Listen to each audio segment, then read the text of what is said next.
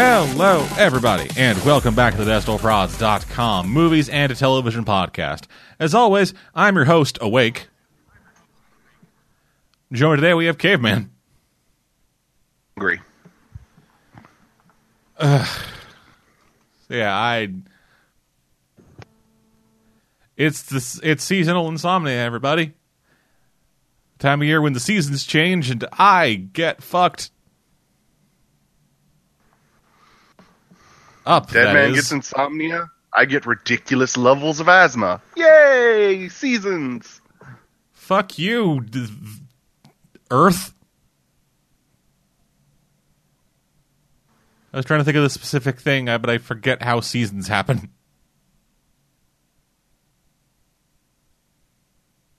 It's like relative distance to the sun plus the Orbit. angle of the axis, because the angle of the axis of the Earth. Fuck you, orbit. Is that what we're looking for? Fuck you, orbit. Ah, just fuck you, Earth. Get to like the root of the problem. Why? Why you gotta be so round? Why can't you be flat like Minecraft? I I will. I'm too tired to even threaten you. Oh, I can get away with so much. Okay, I'm too tired to threaten you over that.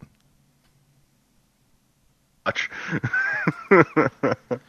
Anyway, we're here talking about movies, TV, and stuff, and a really big thing happened a few hours ago. Stranger Things season two got released. Have you gotten a chance to watch it yet, Caveman? At all? I still haven't gotten a chance to watch season one. Okay, then. I just finished it. It dropped a few hours ago, and yes, he just finished it. Yep, it launched at 3 a.m. While you were awake, It launched at 3 a.m. and I finished it about an hour ago. And it is now currently about 1 p.m. where I am. So yeah, it was wasn't as good as season one. We're not going to get super deep into it because, again, it literally just came out. And I don't want to spoil shit for Caveman because I want Caveman to watch fucking Stranger Things. I will. I will. Yeah, those getting like broad stuff. So for those that don't know, Stranger Things series from the series from the two dudes called the Duffer Brothers came out last year. Was a big fucking hit. It because it was a just a really good show, like top to bottom, like actor wise, story wise, effects wise, and stuff. But also, it was just this fucking bomb of '80s nostalgia. They're just like fucking like, hey, we got this we got this poster for the fucking Dark Crystal, and we got like ass loads of D and D shit in this. AD and D, right? Yeah, a D and D, like some fucking like original ass D and D. Those of you who don't know, my absolute favorite thing about AD&D is half of any DM's rule books were just notebooks that he wrote down shit that he would not allow players to do anymore. is my favorite thing about AD&D. Uh, because I know some of my DMs are like that. All right, shit caveman isn't allowed to do. All right. In my notebook, it's chemistry. I'm not a chemist. A, a chemist friend of mine tricked me, deceived me, or maybe they were just trying to deceive that DM so that we could have something cool. But yeah. So um, going into season two, uh, well, because the first season was about Will Byers, he disappeared, and then it turned into this huge fucking conspiracy involving other dimensions and psychics and all kinds of shit. Going into season two, it is one year after that. It has been one year since the events of Stranger Things season one, and everyone's just trying to get on with their lives. Uh, Will Byers, the kid from the first season uh, who disappeared, he is trying to reintegrate into, into his life, but his mom is babying him, babying him super hard. His brother is doing his best, but you know it's kind of hard to be. It's kind of hard to like know what to do when your kid, when your like younger brother is suffering from PTSD from interdimensional shenanigans. Always the most fun. Yeah. And yeah, Will is having like PTSD flashbacks to being in the Upside Down, which is the alternate reality. And then yeah, things start getting weird as he starts as Will starts having visions of stuff that never happened to him while he was over there and things that may be happening right now. And so then everything just fucking starts getting kicked up again as we get into another round of weird bullshit with fucking flower face tooth demons. I really need to watch this show. You really do, because they get more into D and D in this a bit, like a little bit. Like I don't know why people think that all you have to do to get something to appeal to me is say there's D and D in it. i I'm not- actually usually despise when something has D and D in it. I'm not saying I'm not saying that, episode like of the Big Bang Theory. Well, yeah, well, fuck the Big Bang Theory, just straight up. But I'm saying it because you, because like as talking about it, you expressed interest in the D and D aspect of it. And in this, they pull out a fucking like AD and D monster manual, specifically so that they so specifically so that they can name the big bad thing for this season the Mind Flayer. that is exactly how I would fucking uh, like name monsters if I ever got dragged into a evil dimension. It would be okay. Uh, D and D time. Yeah, yeah. Gonna use a little bit of D and D knowledge to name these creatures. Yeah, and actually, and actually, it was the only reason they did that was because it was the best analogy they could think of to describe that shit to the normies around them. Nice, nice. Because yeah, a good chunk of the characters uh, from the first season they essentially form up like the world's youngest monster hunters. Because it's a bunch of eighth, cause it's a bunch of eighth graders and three high school students, and then one of the eighth graders' moms. Yeah, I'm definitely gonna be watching this. I might force my friends to watch it with me just because it's more entertaining for me. Really well, they've should. already seen it, but it's more entertaining for me to have a group to riff things with. Fuck if you want, I'd sit down over, over fucking Discord and watch it with you. Well, maybe, maybe that'll be how I finally watch it. Yeah, We'll see. Yeah, so um I'm trying to think of a way to talk about the show without spoiling things. Okay, so new characters. So we got a bunch of new characters in this, um, specifically three ones of importance. Uh, technically four, but I'm not really to talk about the fourth one because like he he's not that important. But so we get three new people. Um, Max, uh, short for Maxine, uh, the new girl in town. Uh, she ends up uh, forming. He she ends up joining up with the party, as they refer to themselves, of our main group kids. Uh, we got her brother Billy, uh, played by Power Rangers alumnus Dacre Montgomery. He played. I was half hoping that it would be one of the people who played Billy. Uh, no, no, it's the guy who plays uh, Jason in the new movie. Uh, and in this one, he plays a sociopath who gets beaten by his dad and then beats his sister. And also looks like a child rapist. I know it was the 80s, but like, he is unfortunately 80s. It's also unfortunate because he's kind of pointless. Like the whole, I, I I'm not 100 percent sure why he is in this season. And like, that's not a knock against him. I think I actually think Dacre is a decent actor. Like, given that I've seen him in two things and liked him in both things, I'm starting to lean towards he's actually kind of all right as an actor. It's just there is nothing for him to do, and his like subplot with Max is kind of pointless. Other than adding in some extra threat for the gang, the party, but when you have interdimensional demons and the potential end of the world, a jackass with a bad haircut isn't exactly high on the list of threats.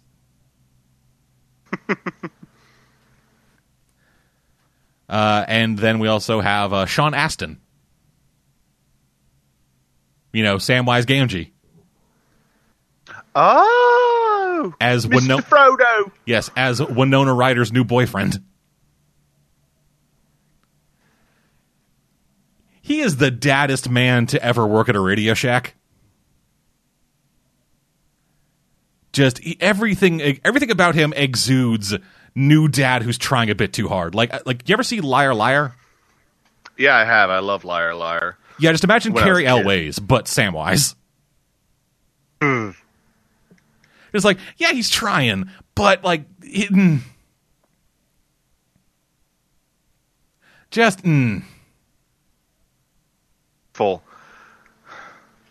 I'm actually worried that if my mom ever marries my dad, my new dad's going to end up like that. And I'm like, I'm 30. yeah. It's like, look that, it's the hook. Stop it. But now in this, he's like really, he's like, he's into Kenny Rogers, and he's like, oh, fucking sick, Mister Mom, let's go watch it. But then he's also like a huge fucking nerd, and like, he works at a Radio Shack and knows basic. And he does a fuck, Shack was still a thing. yeah, because it's the '80s, and like he does a great job. He is very, he's very much likable. Like, yeah, he is, he is a super dork. He is the, he is one of the dorkest dudes in this show. It's a show about a bunch of kids playing D and D, and he is the dorkiest motherfucker out of the lot. But he is just, he's admirable. He is, he's able to rise. He's able to rise above his own problems. He is a he's like he's like super nice and is like actively and is like actively trying to be involved in the life of his girlfriend's kids. Like he wants to do that and he wants to like have them like him and be a good new dad. Yeah, he's great. Uh, the rest of the cast is there. They do well. Again, I I can't get too deep into it without spoiling everything. We get a bunch of solid performances from everybody who was there. Yeah, yeah, totally. Um, we also get a bizarre kind. We also get some bizarre arcs for characters who were already like from previous characters, like Steve. Just the character of Steve, he, he has the weirdest arc out of everybody in this show, and I kind of love him for it.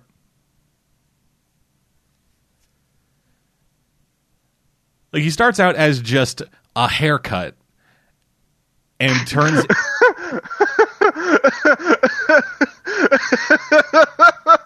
No, his like like in the first season, like in the first season No, I fully good, believe you. yeah, in the first season for a good chunk for like a, for like a not a not insignificant chunk of it, his defining characteristic is his hair.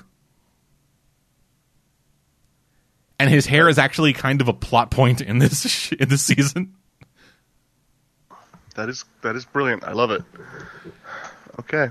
But yeah, like he goes from just like that to being essentially like a de facto member of the party. And spending like a good chunk of time just like essentially chaperoning the kids around as they go put their life in danger to fight demons.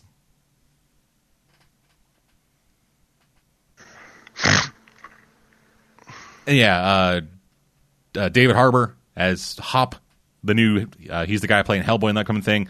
He's still solid. Uh, he there's actually something that I didn't notice that I that I now can't help but notice every time it's in frame, uh, which I can't actually tell you about or mention. Well, you've seen season one, caveman. We'll have forgotten about it by the time we get I get around to watching it. Don't worry. No, I, I don't. I still don't want to say it. Just uh, I, I should not have binged it. Yeah, but so the the big takeaway, I guess, from what I'm trying to say with all this is that it is still a solid show. It is just not as good as season one. Like the big overarching threat is is a bit more of a slow burn. It's less of a like it's less of a ticking clock on things of like oh we got to save Will or he's gonna fucking die, and more of we need to figure out what's going on. Oh, we figured out what's going on. Okay, let's stop it. And like the we figured out what's going on. Let's stop it. Happens like two thirds of the way through the series.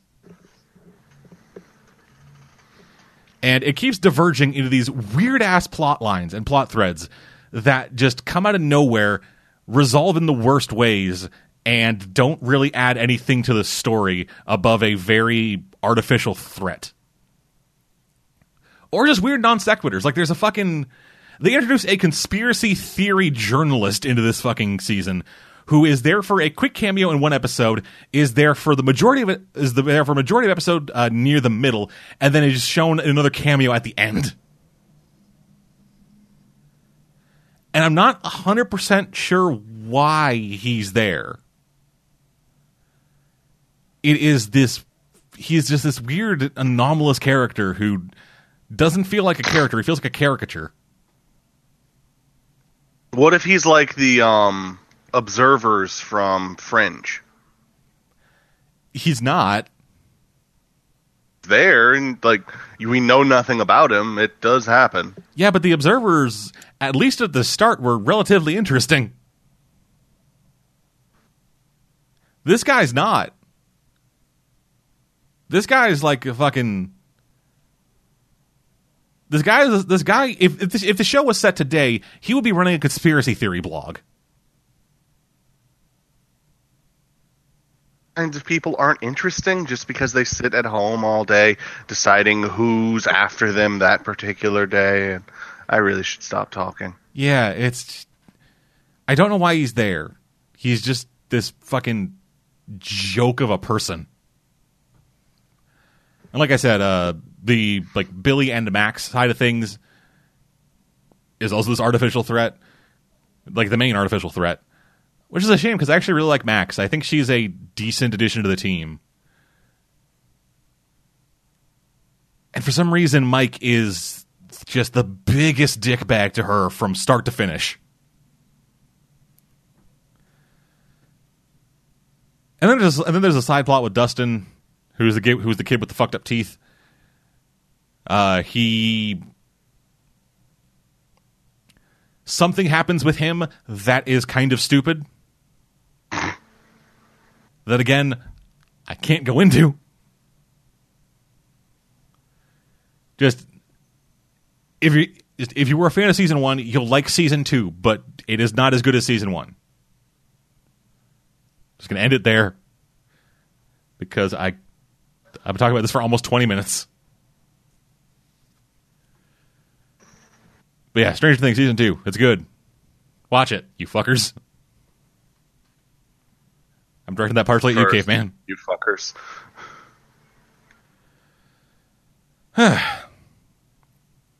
That's the big thing. Yeah, so I got like fucking 20 other things to talk about. So, caveman, why don't you go? Uh, the first thing I want to talk about is something that I am very happy to finally get to see and ecstatic that it actually came out. I want to talk about Power Rangers Ninja Steel. Okay. Heard the title and thought it would be stupid. I watched the first episode and thought it would be stupid. Watched the first eight, and I was pleasantly surprised. I may be wrong, but I personally feel like this is a return to classic Power Rangers. Okay. Kind of ideas that they had, if that makes sense. Okay, so um, you've probably seen it if you care. If you haven't, um, we've got we've got. I actually think is really, really interestingly suited to this uh, system. First, you've got the assistant character, Redbot, who they go really early in to like giving him a yeah no he's more than a robot he has feeling like that's just the first thing we want to get clear. And I, I, I, it's an interesting episode. I wouldn't say it's an amazing episode. um, it's a good episode. Um, but, eh. Okay. It's, it's I, I'm okay. So he wa- he decides he wants to go to a dance in the episode. Weird, but I can accept it. Yeah, it's Power Rangers. Um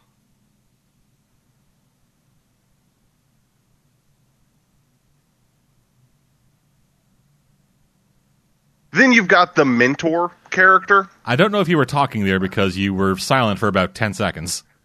My brain shut off. It's been doing that recently. It's part of Okay. the allergies. Okay, mentor Um, character. you've got the whose name is Mick, who's a shape changer, who knows so fucking much about just the ninja stuff in general, like everything. He knows all these myths and legends built around it. He Wait, he's the um, mentor? I thought he was the Boom. You know, what with him being the guy who played Boom. So the boom. He's a bit of a goofball, but he does all of the mentoring. Like, in, there's an episode in which Ranger Yellow, I think. No, no, is it Ranger White? Is it Truck Uh, Boy or Dog Girl? It's neither of those, so it must be like Ranger Pink or Summit. Is it Train Girl or Dragon Boy? Yeah, it's it's Ranger Pink. Okay. uh, Sarah Thompson, Yes. uh, Ranger Pink. Um, Train Girl slash the hoverboarder. She's uh, like apparently she's a genius and is able to prevent pr- able to invent solid hologram technology Uh, naturally, I mean, she made a hoverboard. yeah but Like she, hovering she invented hard- solid Like hovering hard light constructs, they're basically the same thing, right? Yeah. But she invented this device and it allowed her to split herself between multiple uh, clubs and tasks. And he sees that and is like i know the exact way to get her to stop doing this stupid shit. And he comes out in a one-man band costume and annoys the fuck out of her and he's like i want to i want to learn how to play an instrument so i decided why not learn how to play all of them? And she's like no no no no pick one and learn how to do it well. But isn't, aren't you doing the same thing doing 16 tasks and doing them all terribly? That makes so much sense. I'm going to stop this now. I'm going to mentor you through annoyance. it's he, he does do good like no, standard mentoring too but all of his lessons make sense which i'm looking at you gerbil man. Oh, the fucking Um, gerbil. oh like i am super hyped for this uh, season. I assume we only have the first eight episodes of a season because i can't imagine nickelodeon letting them put out an eight episode season. Um but i'm super excited for this show. It feels like a return to normal um and i still need to go over the rest of the cast um so There are just preference. uh 18 ep- uh there are 18 episodes right now okay on netflix or in general in general. Okay. Um, then there's uh, Ranger Red, uh, uh, which originally it's this white guy who is a trained ninja, and normally I'd be offended by that because like it's like oh it's supposed to be Asian, but I'm not. It's actually kind of cool because he actually seriously respects the culture and style. It's kind of everything else that makes me like, uh, you guys really shouldn't call yourselves ninjas. Um, because they don't use any ninja tactics. They don't use stealth. They just shoot things. Yeah, you know, ninjas.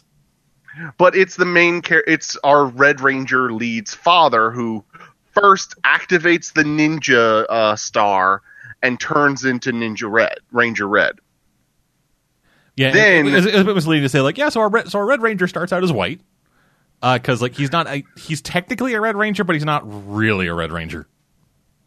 As a Red Ranger, because he does the most awesome thing of any Red Ranger, in my opinion, and that is sacrifice himself so that the bad guy can't get the ultimate weapon. And that's not as cool as trying to run the bad guy over with your car. I say it's cooler. Uh, well, it's almost as cool as running at the bad guy shooting your guns. Car to grace until I die, motherfuckers. That is that is downright the most badass thing any Power Red Ranger has ever done. But like eh, that's like pretty close second. But then there's his son, who he had been training to be a Red, Red Ranger. Um, uh, to be not a Red ninja, Ranger, not to be specifically ninja. a Red Ranger. Training to be a ninja. And the son gets abducted by the aliens and forced to work in their junk pit. You know, like you do. If you want a slave, you need to, you need to get you need to put the guy into janitorial services. we go a while with a, a while in the first episode without really getting to see him as the Red Ranger. Yeah. Longer than I thought we would. Because they have him bring um the ninja power things are in this ninja prism thing, which is a giant shuriken made out of magic. You know, Power Rangers.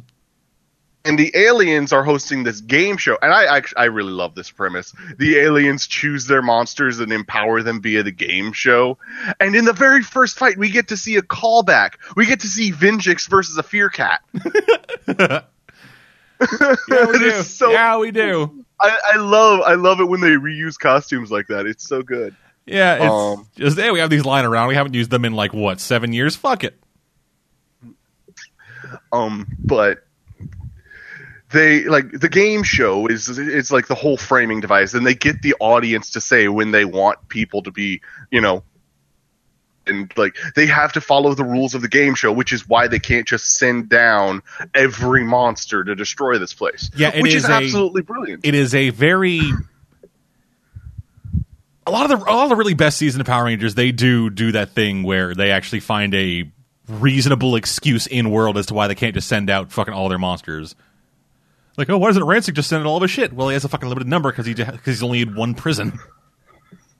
but Brody jumps out of the ship with the ninja star thingy and Mick and Robo Red, which is the again the name of their uh, robot. wasn't it Redbot? Red, no, sorry, Redbot. Redbot is the name of her partner. Robo Red is the name of his uh, Zord, which is another thing I like, but I'll get to that after I've introduced the entire team.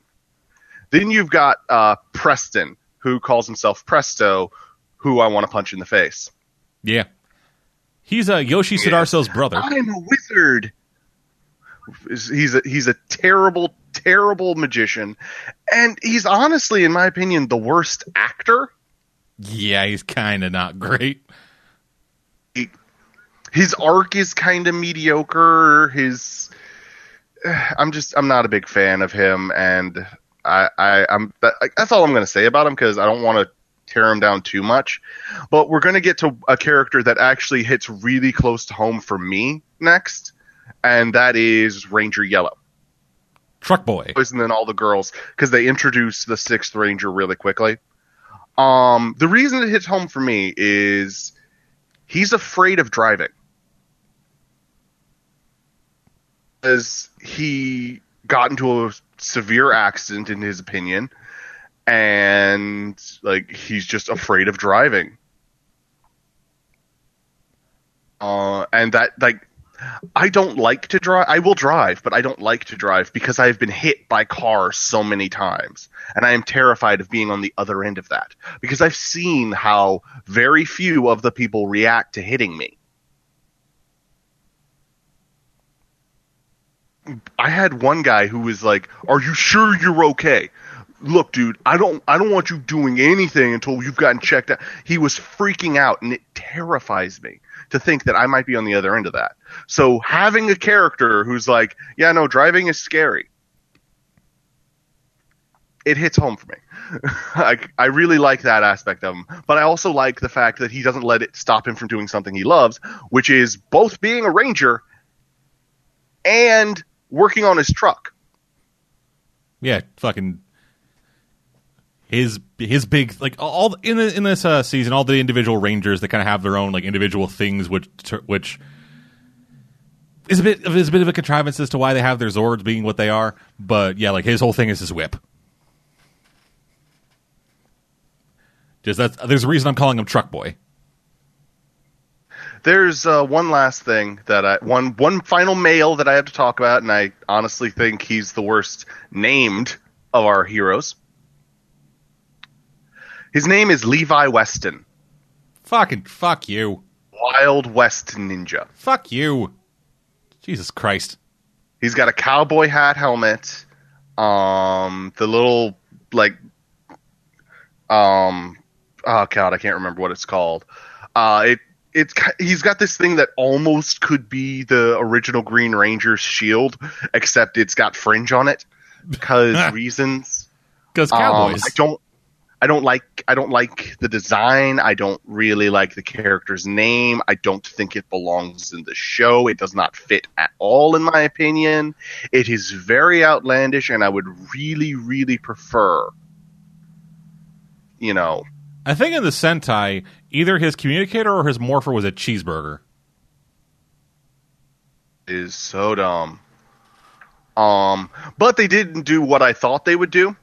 Uh, and I, because I, thought they were gonna make the Gold Ranger uh, Brody's brother, but that Brody's brother's name was Levi Weston.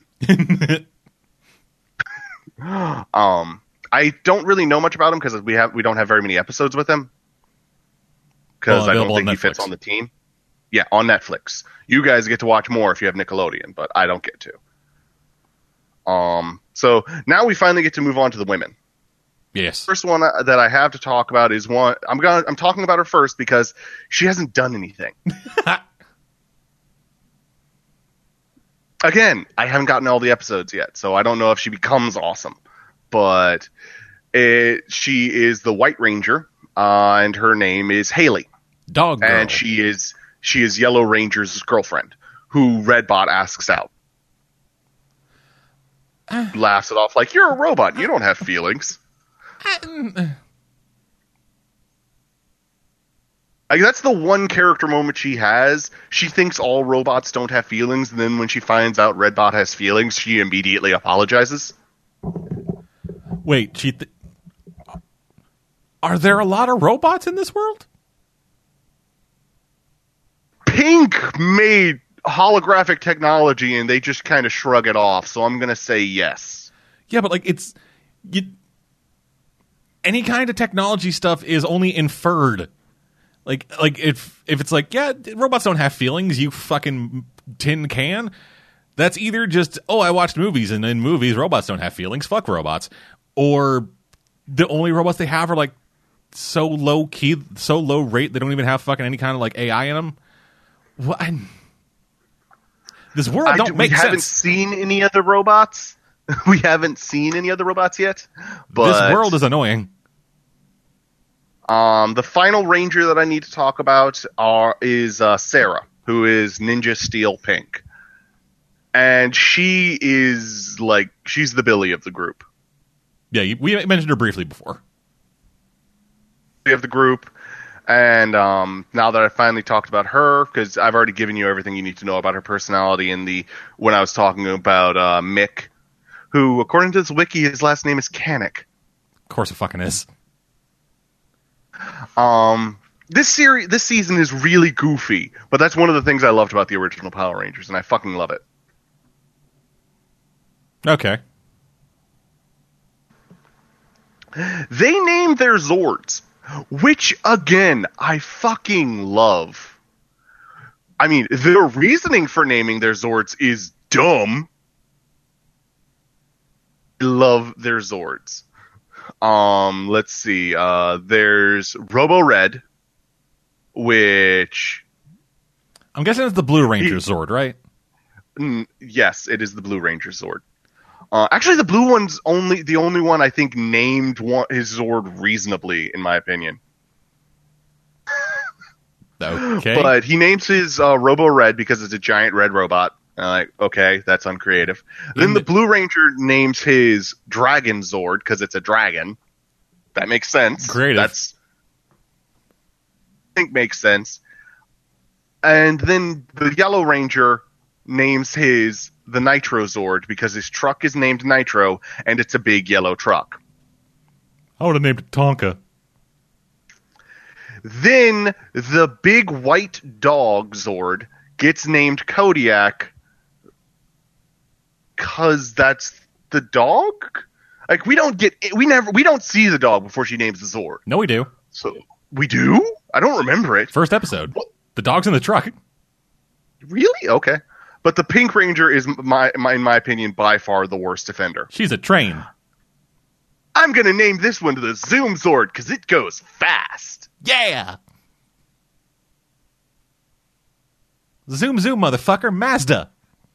Now, before I get on to the, as far as I know, big villain, I want to talk about the worst thing that this show did. Okay. Monty and Victor Vincent. Right, yeah, fuck those dudes.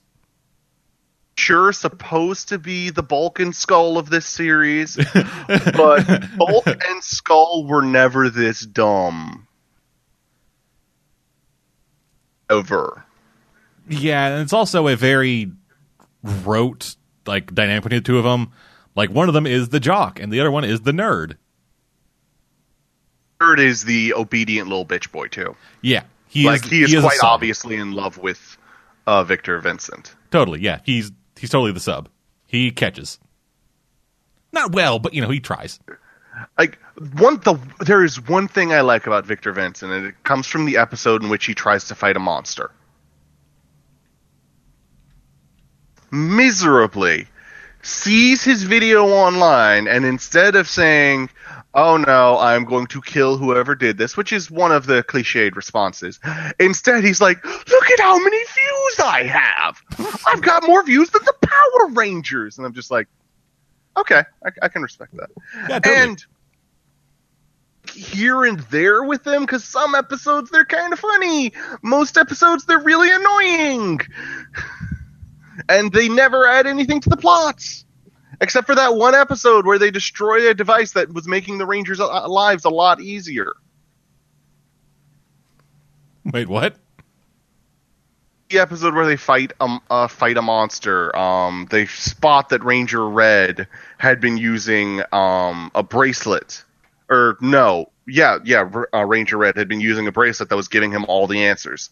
So they steal his bracelet thingy which like they later remodel into the communicators which i'm cool with um and ask it how do i become more popular than the power rangers so the the bracelet says defeat a monster because that's what makes the Rangers popular. I also think this is a universe that's never had Rangers before. Yeah, it wouldn't surprise me. Um, but they go out there in the dorkiest fucking superhero costumes with the intent of defeating a monster by using a fire extinguisher. Extinguisher malfunctions, and in like the ensuing conflict, the device that tells you how to do everything gets destroyed. Okay, so A, great plan. Uh, B, the guy, the, the thing didn't say go out there, pretend to be a superhero and defeat a monster. It said defeat a monster. So you could have gone out there as yourself. Victor Vincent. He they they do a lot of damage to the show, and like I tend to ignore them whenever they're on screen. Very- That's, that's, not, good- that's not a good thing. No, no, it's not. But I still love the show, so like even like even with their terribleness, they don't manage to damage the show enough for me to stop paying attention to it. Yeah, uh, actually, going back to the Zords a bit for a second. Um, I actually did want to mention something when we talked about those. The Zords were actually a thing that turned me off of this show. Really? Yeah, like I am. The Zords look too disparate from each other See where you're getting at from Be- that. because, like, because like, so the Zords are a big person, a train, a dragon, a dog, and a truck. Those are the Zords from like three to four different Ranger teams.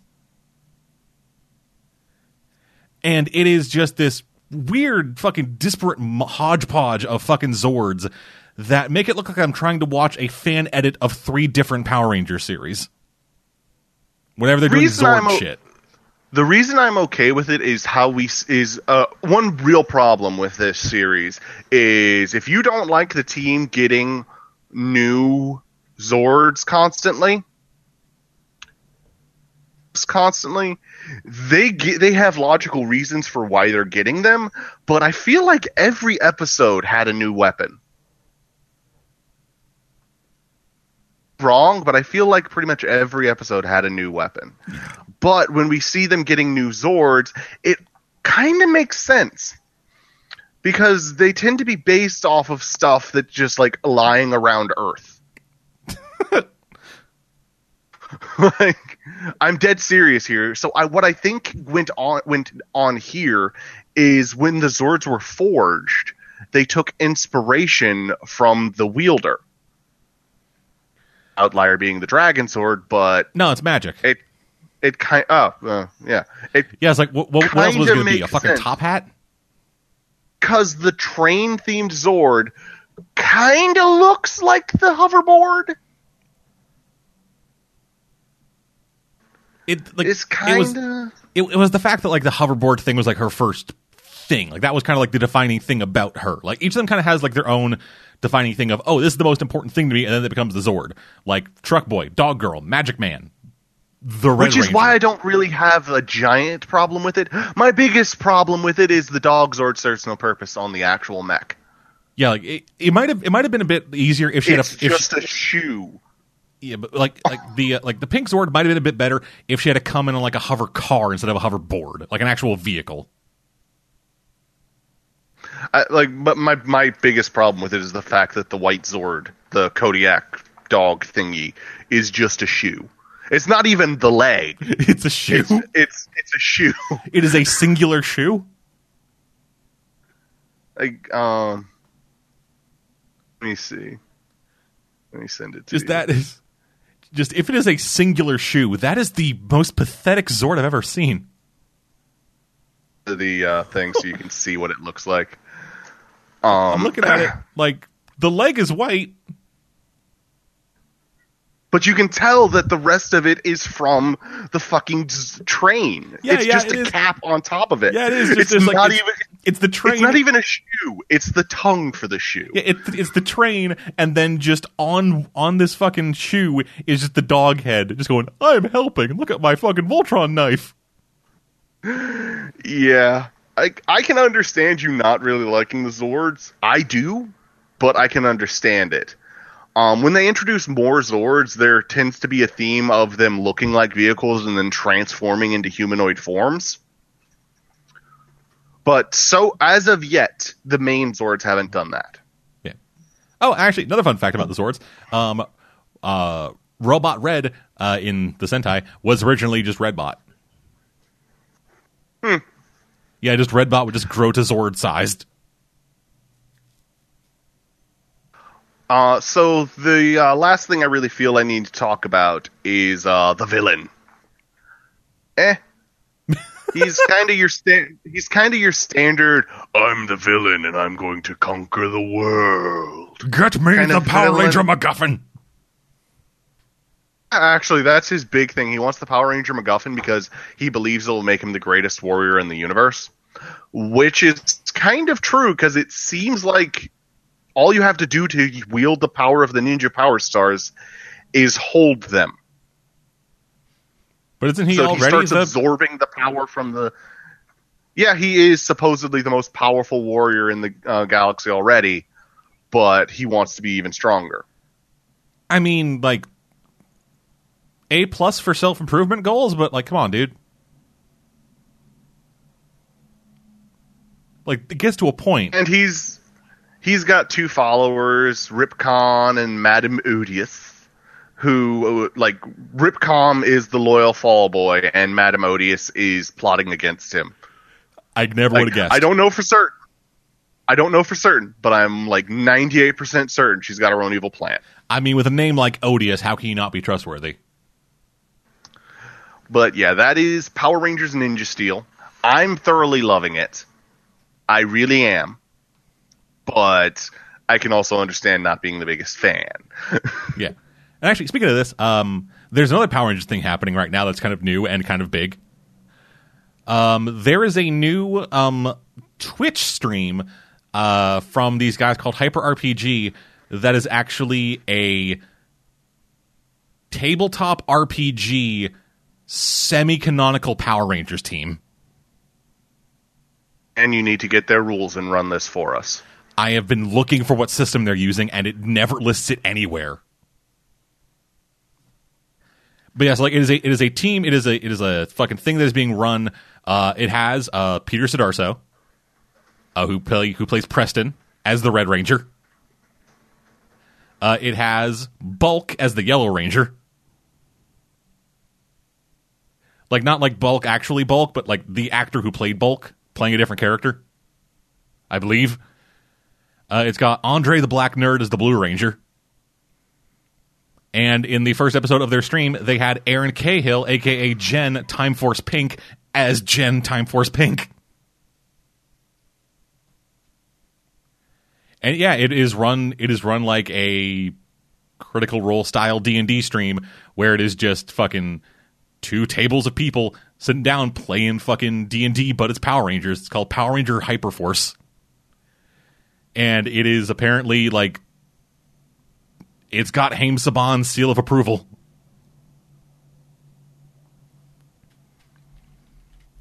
And yeah, the second I fucking heard that, I began furiously trying to find what fucking system they were running.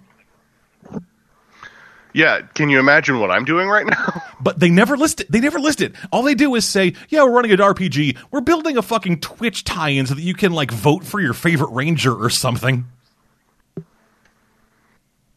Not shit about what motherfucking system. Is it Fates? Is it GURPS? Is it some fucking weird? Likely, but I'd want to hear their their edits so that Is it you don't have to just Worlds? build everything. What the fuck is I this? God damn it! Worlds. I need to know. Worlds. Savage Worlds is a terrible system. I need to know how many dice of which kind I need. Is it a D10 system? Fucking D20 system? Some weird bullshit where they have like fucking magic dice made of fucking mithril or some bullshit? Tell me. I might have a problem. What else you been watching? We can't. We have to play this. Um. Okay. So. I, I rewatched How to Train Your Dragon 1 and 2 because I found out that there is a huge interconnected overarching TV series connected to these movies. Yes, there are. Yes, there is. I mean, So, I when I found that out, I got super excited. Um, just gonna give my brief thoughts on How to Train Your Dragon one and two. They're fucking good. Okay. Anyway, moving on. I found out that there was an interconnected TV series because I was like, "Yeah, Dragon's Race to the Edge." That's that thing that was on Nickelodeon, not Nickelodeon, uh, Cartoon Network. Turn it on. That is not that thing that was on Cartoon Network. Halfway through season one, okay, you know what? I should look up and see. Um, there are two other seasons that I need to find. Two other series that I need to find. Yeah. Um, the first couple I believe take place in between uh, How to Train Your Dragon one and two. All three of them take place in between How to Train Your Dragon one and two. Okay. Interconnecting Um, material. Mhm. And starring and I'm a going to find them and play. and watch starring a chunk of the movie cast. a lot of the voices are reprised. Yeah, like a couple of them do like bailout, but the the, the mo- most most uh, most of the ones are there. Jay Baruchel, how how you how you fuck pronounce his name? He's still playing Hiccup. I'm pretty sure America Ferrera. I think she voices Astrid. I don't know. It's been a long time and I'm really tired. Anyway. What are we talking Why about? does no one care about the system that they're using? Because fuck us. You want you want to run a Power Rangers thing? Fuck you. Watch our Power Rangers thing and try to b- try to fucking make a system out of this, fuckers. Uh, next thing I want to talk about is Murdoch Mysteries. I've talked about it before, but I'm rewatching it because I found out that a character that left came back. Ah, yes, the Aw. Canadian Detective Show. Yeah, the Canadian detective show set in the turn of the century, Yeah. and yeah, it's in Toronto. It's a lot campier than I thought it was when I first watched it. Like when I first watched it, I was like, "Oh, this is fun and good," but now that I'm going back, I'm like, "Wow, this is goofy." Man, these characters are more than a little bit goofy, aren't they? Ah, it's still fun and good, but more than a little bit. That's a really stupid reasoning to do things. Yep. Okay. Um, that's really all I have to say about it. It's uh, available for streaming. Um, I recommend it if you're looking for a not a murder mystery where they don't show you grisly ass corpses every five minutes. I'm looking at you, Wire in the Blood. I'm looking at you, half of Hulu's detective shows. But also, kind of ironically, for a while there, this Canadian TV series was not available on Canadian Netflix. Well, it's not available on Netflix at all. I think. It was. Where is it? It was for a while. I think they switched their their to exclusively being a Hulu thing. Oh, great! Now it's on Hulu, a service I can't get in Canada. I thought did, did they changed it again? Yeah, I, I tried. I for a little while. I literally, I literally a few weeks ago tried to fucking sign up for a free trial of Hulu, and it would not let me input a Canadian postal code. Wow, that sucks. Like I actually tried. Like so, Canadian postal codes. For those that don't know, in America, postal codes are five numbers, I believe. Whereas in Canada, it is uh, six characters, three letters, and three numbers. Jesus. Yeah. So as I tried to input the letters, they just didn't input. That really sucks. So yeah. Well, the final thing that I want to talk about is uh, have you wa- caught up on DuckTales yet? Yes, I have. Latest episode? Um, latest episode being the internship. Yeah, seriously, fuck that guy. Yeah. Yeah. Jesus Christ. Like, I know that kind of shit happens, but fuck that guy. Yeah. Like seriously. most recent episode, it was we got to meet the latest billionaire in Duckburg, and he is what I imagine every person in like in like old money business imagines a tech startup guy being. Because like you go He into his office and it's like gigantic douchebag. Yeah, because like you, you go into his Oh. office and we got like it's like yeah we have trampolines outside the office and they just fucking hang out doing whatever. We have slides instead of staircases. Fucking Jeff doesn't seem to do any work either, except for the ice, the snow, the snow cone guy. yeah. Like the snow cone guy seems to be the only one doing any work. Fuck that guy. Fuck. Fuck his boss in particular. Not- Just fuck him. Not fuck the snow cone guy. The snow cone guy's doing jo- the snow cone guy's fucking getting a paycheck. Cone- the snow cone guy is doing good. He's doing work. He is a legitimate um, businessman.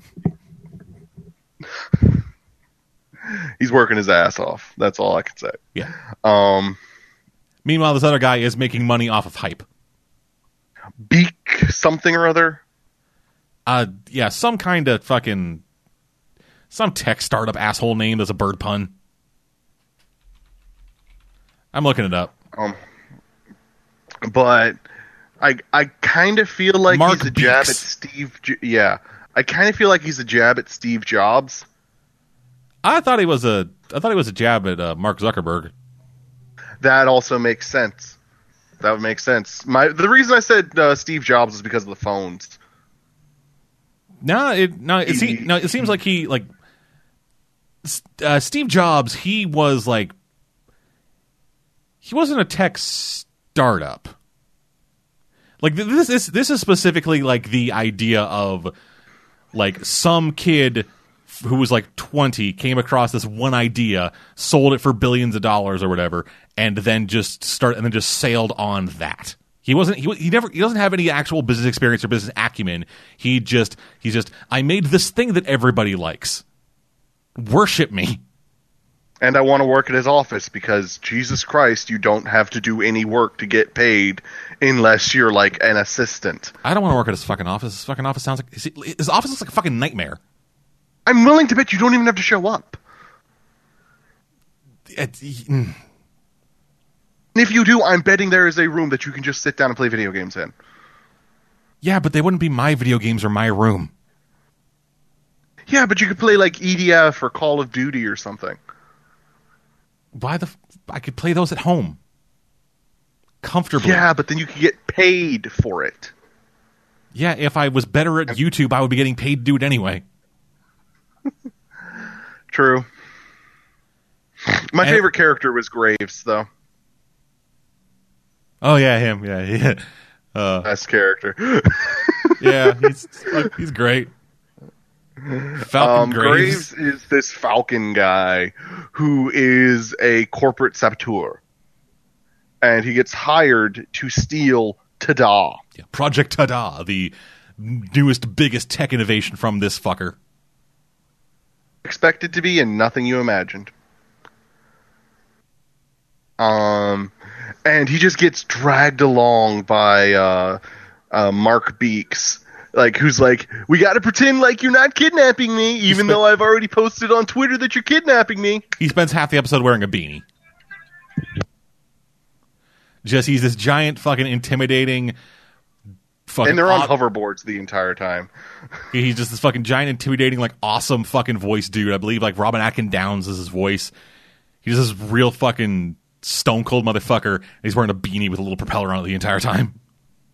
All trainees have to wear beanies. Oh god, that's why he did it. Trainee rhymes with beanie. I, I know you're technically right. Tell you how. Let that dead air tell you how we feel about that. I know you're technically right, but that feels like a weak rhyme to me.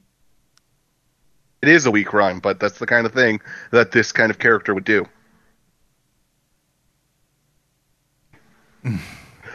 and post post it once on Twitter, it would get a thousand likes, and he'd just make every trainee wear a beanie from then on. That's probably what it was. It was probably like he fucking like crowdsourced it, just like went to Twitter. He's like, "Hey, what should I make the fuck should I make the trainees wear?" It's like, "I don't know, I'm gonna beat it." Ron's got him with trainee. He's like, "Fucking perfect. That's my idea now." You anonymous Twitter user.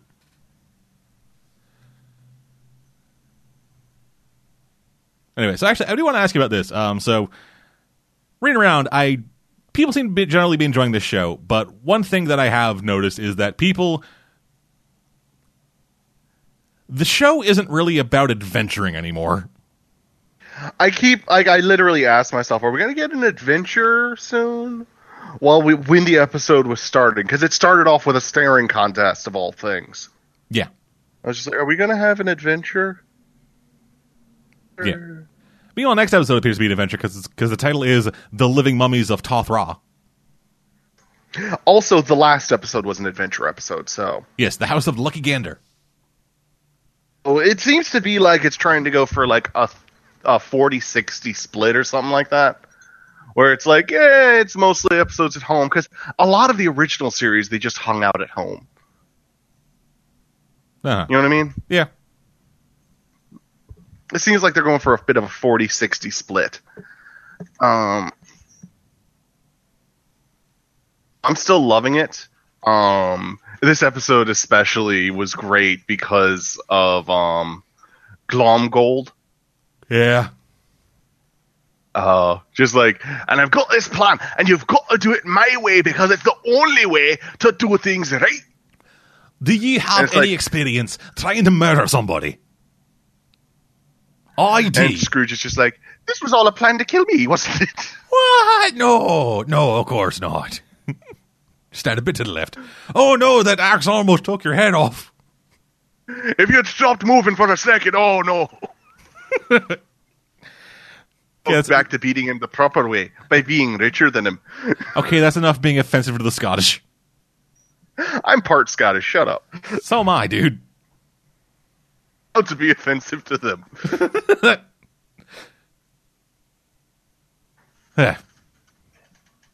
Something else say about our genetic privilege. Um, I absolutely loved the briefcase gag, especially because of how it broke Red Duck. uh, Huey? Red Duck.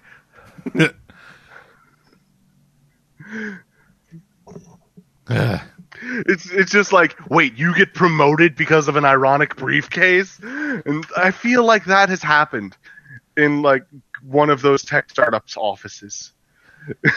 that is that like is the, guy who does all the work gets made the assistant of the guy who came in with the ironic T-shirt. that is the caricature of millennial businessmen. It's happened though. I feel like it's not really a caricature.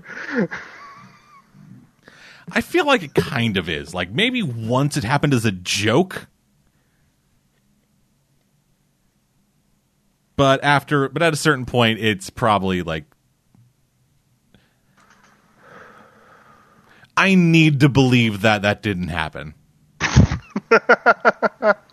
As a millennial running a fake business, I need to believe that didn't happen.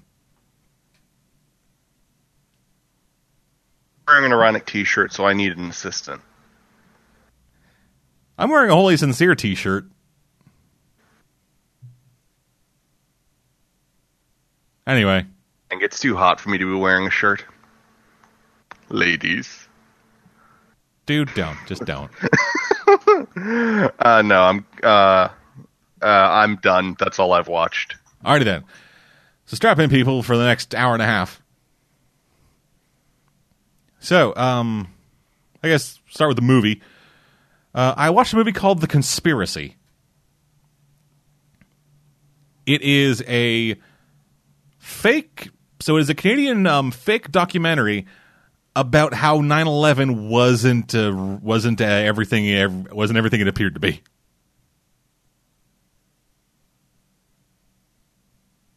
So yeah, uh, two Canadian documentary filmmakers, um, Jim and Aaron. Uh, they they were looking for something to make a documentary about, and they decided to make it about conspiracy theorists. They specifically found a video online of a guy standing in the middle of fucking Det- Toronto or whatever, just kind of like screaming out with a megaphone saying, Wake up, sheeple, you need to open your eyes. And they're like, Oh, this guy seems like he's the kind of interesting kook I can make a documentary out of. So they go Okay. and so they go and talk to him, and they follow him around for a couple days. Um, have him like fucking. Is this like the real story behind it, or is this the story of the film? This is the story of the film. Okay. Yeah, the story of the movie is some guys had an idea and decided to make a movie about it. So yeah, two documentary filmmakers. They they like follow this guy around for a couple days, begin to hear his theories about stuff, like see him interacting with the, the with the conspiracy theory community, uh, filming it all with a, with a few of their buddies, uh, and then one day they just can't get get a hold of him anymore. They try they try for a couple more days. Yeah, they try for a couple more days, and then they actually get access to his apartment from his landlord, and he's gone. The place has been tossed. Everything is fucking gone, except for his, except for like part of his wall of conspiracy theories. So these two guys and their buddies, uh, they take all of the conspiracy theory shit and begin trying to recreate his timeline.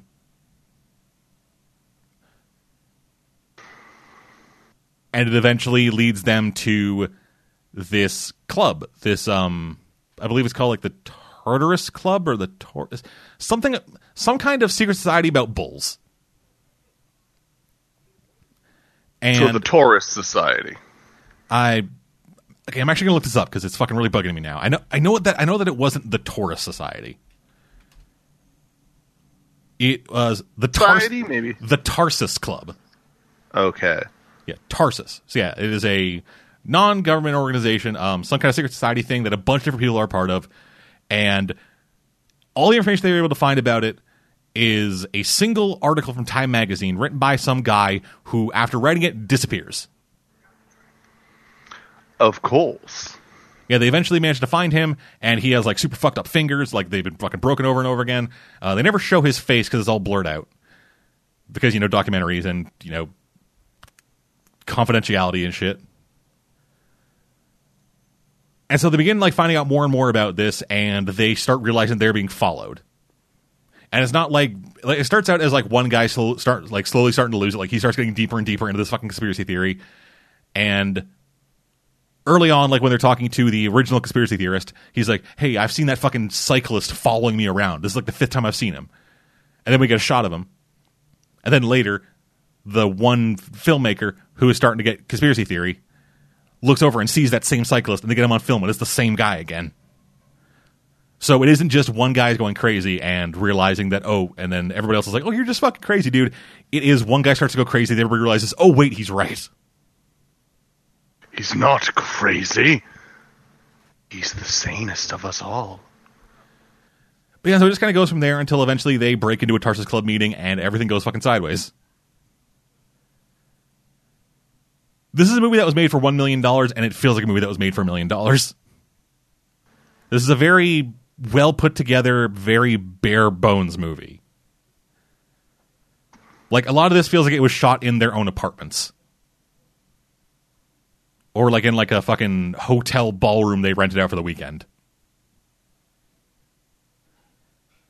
So any of the stuff that they do, like the like it's called the conspiracy, and the fucking poster for it is like a bunch of different like fucking major historical events that happened, all like kind of written out with an overlay of the fucking devil on it, and that never really comes into play. And any of like the big, interesting like kind of satanic shit happens out of focus very quickly, and then just immediately just and immediately just stops in the middle of it, so they can go, "Yeah, I have no idea what the fuck they're talking about. The Tarsus Club is a totally regular organization, dude. There's no demons in it at all. What are you talking about? Go away. Who told you there were demons?"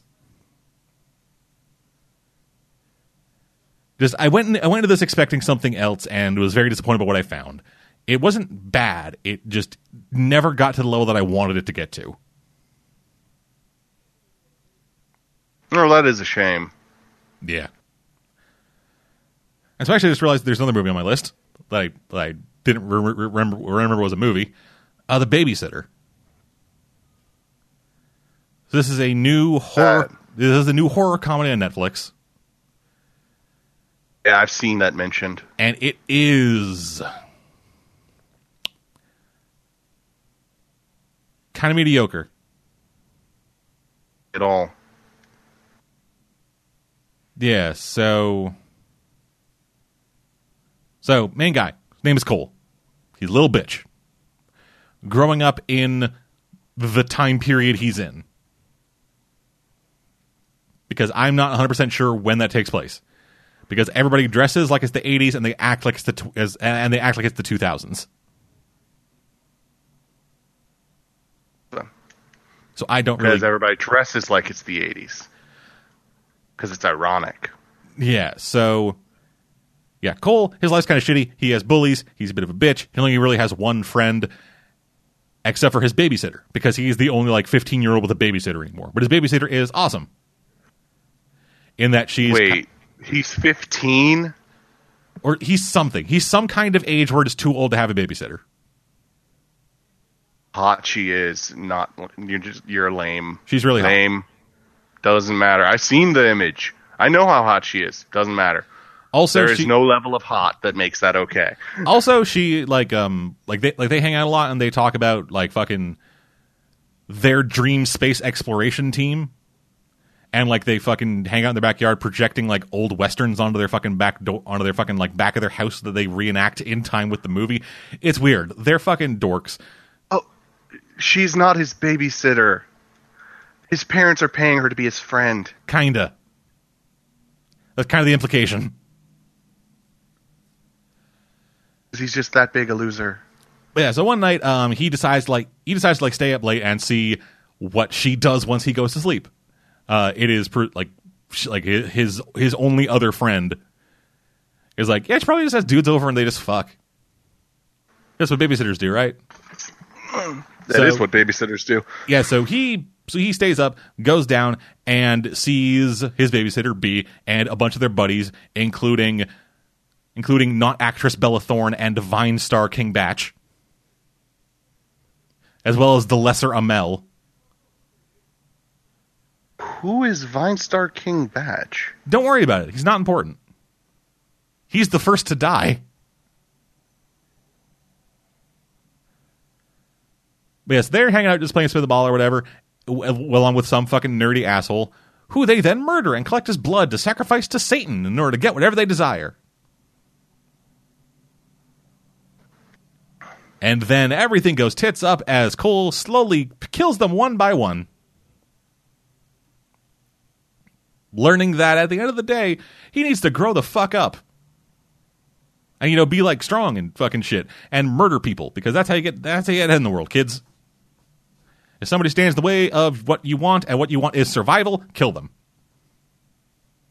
Well, if what you want is survival and they're trying to prevent that, kill them. But otherwise, maybe try and find an alternative solution. Yeah, it, this is a horror comedy. The horror doesn't work. The comedy rarely works. Like around the middle, it does pick up a bit where like things actually things actually happen. Some of the jokes land, and or what they're trying to do is interesting. Like like a there, there's a bit right in the middle of it where like uh, one of one of Cole's bullies is egging his house as the lesser Amell is trying to murder him. And so before he actually kills him, He's like, all right, I'm gonna teach you how to, I'm gonna teach you how to stand up for yourself. Goes out there, tries to get him to fucking beat the shit out of his bully. It's like, and that fails obviously. But he's like, well, you stood up for yourself. That's what counts. And he punches him in the face and runs away. It's like, fuck yes, dude, you're finally getting it. And treats him with like a weird amount of respect before he before he tries to kill him. It's it's weird. It is really weird. Performance wise, it varies. Like uh B, the actress playing B, she is kind of the fucking stand up performance. She is great. Cole is fairly middle of the road. Bella Thorne is, as in all things, fucking terrible. I do not understand why she is in things. Like it's not even like I can't even think of like the hot excuse because she's not that hot. I just I just don't get it. But anyway, this movie's just not very good. It it varies from being pretty shitty to kind of all right, and end of the day, it just kind of ends up as just this weird white noise of a movie.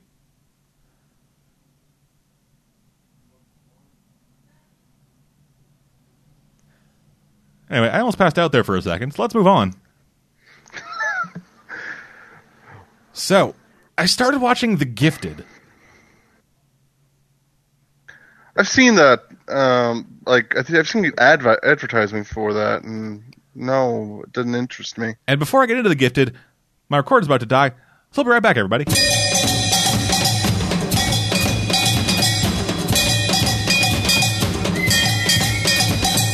All right, back, everybody. Sorry about that. So yeah, The Gifted. It is the X Men ish thing. Uh, it is. It has some X Men characters. It is tied to the X Men universe, but it doesn't have any X Men or Brotherhood people in it because apparently they're all dead or in hiding or something. So after the X Men have repeatedly blown up the world, almost, um, a bunch of laws were passed where people with abilities, mutants, uh, are being unjustly prosecuted. Sometimes justly prosecuted, but you know it's a gray area so this show is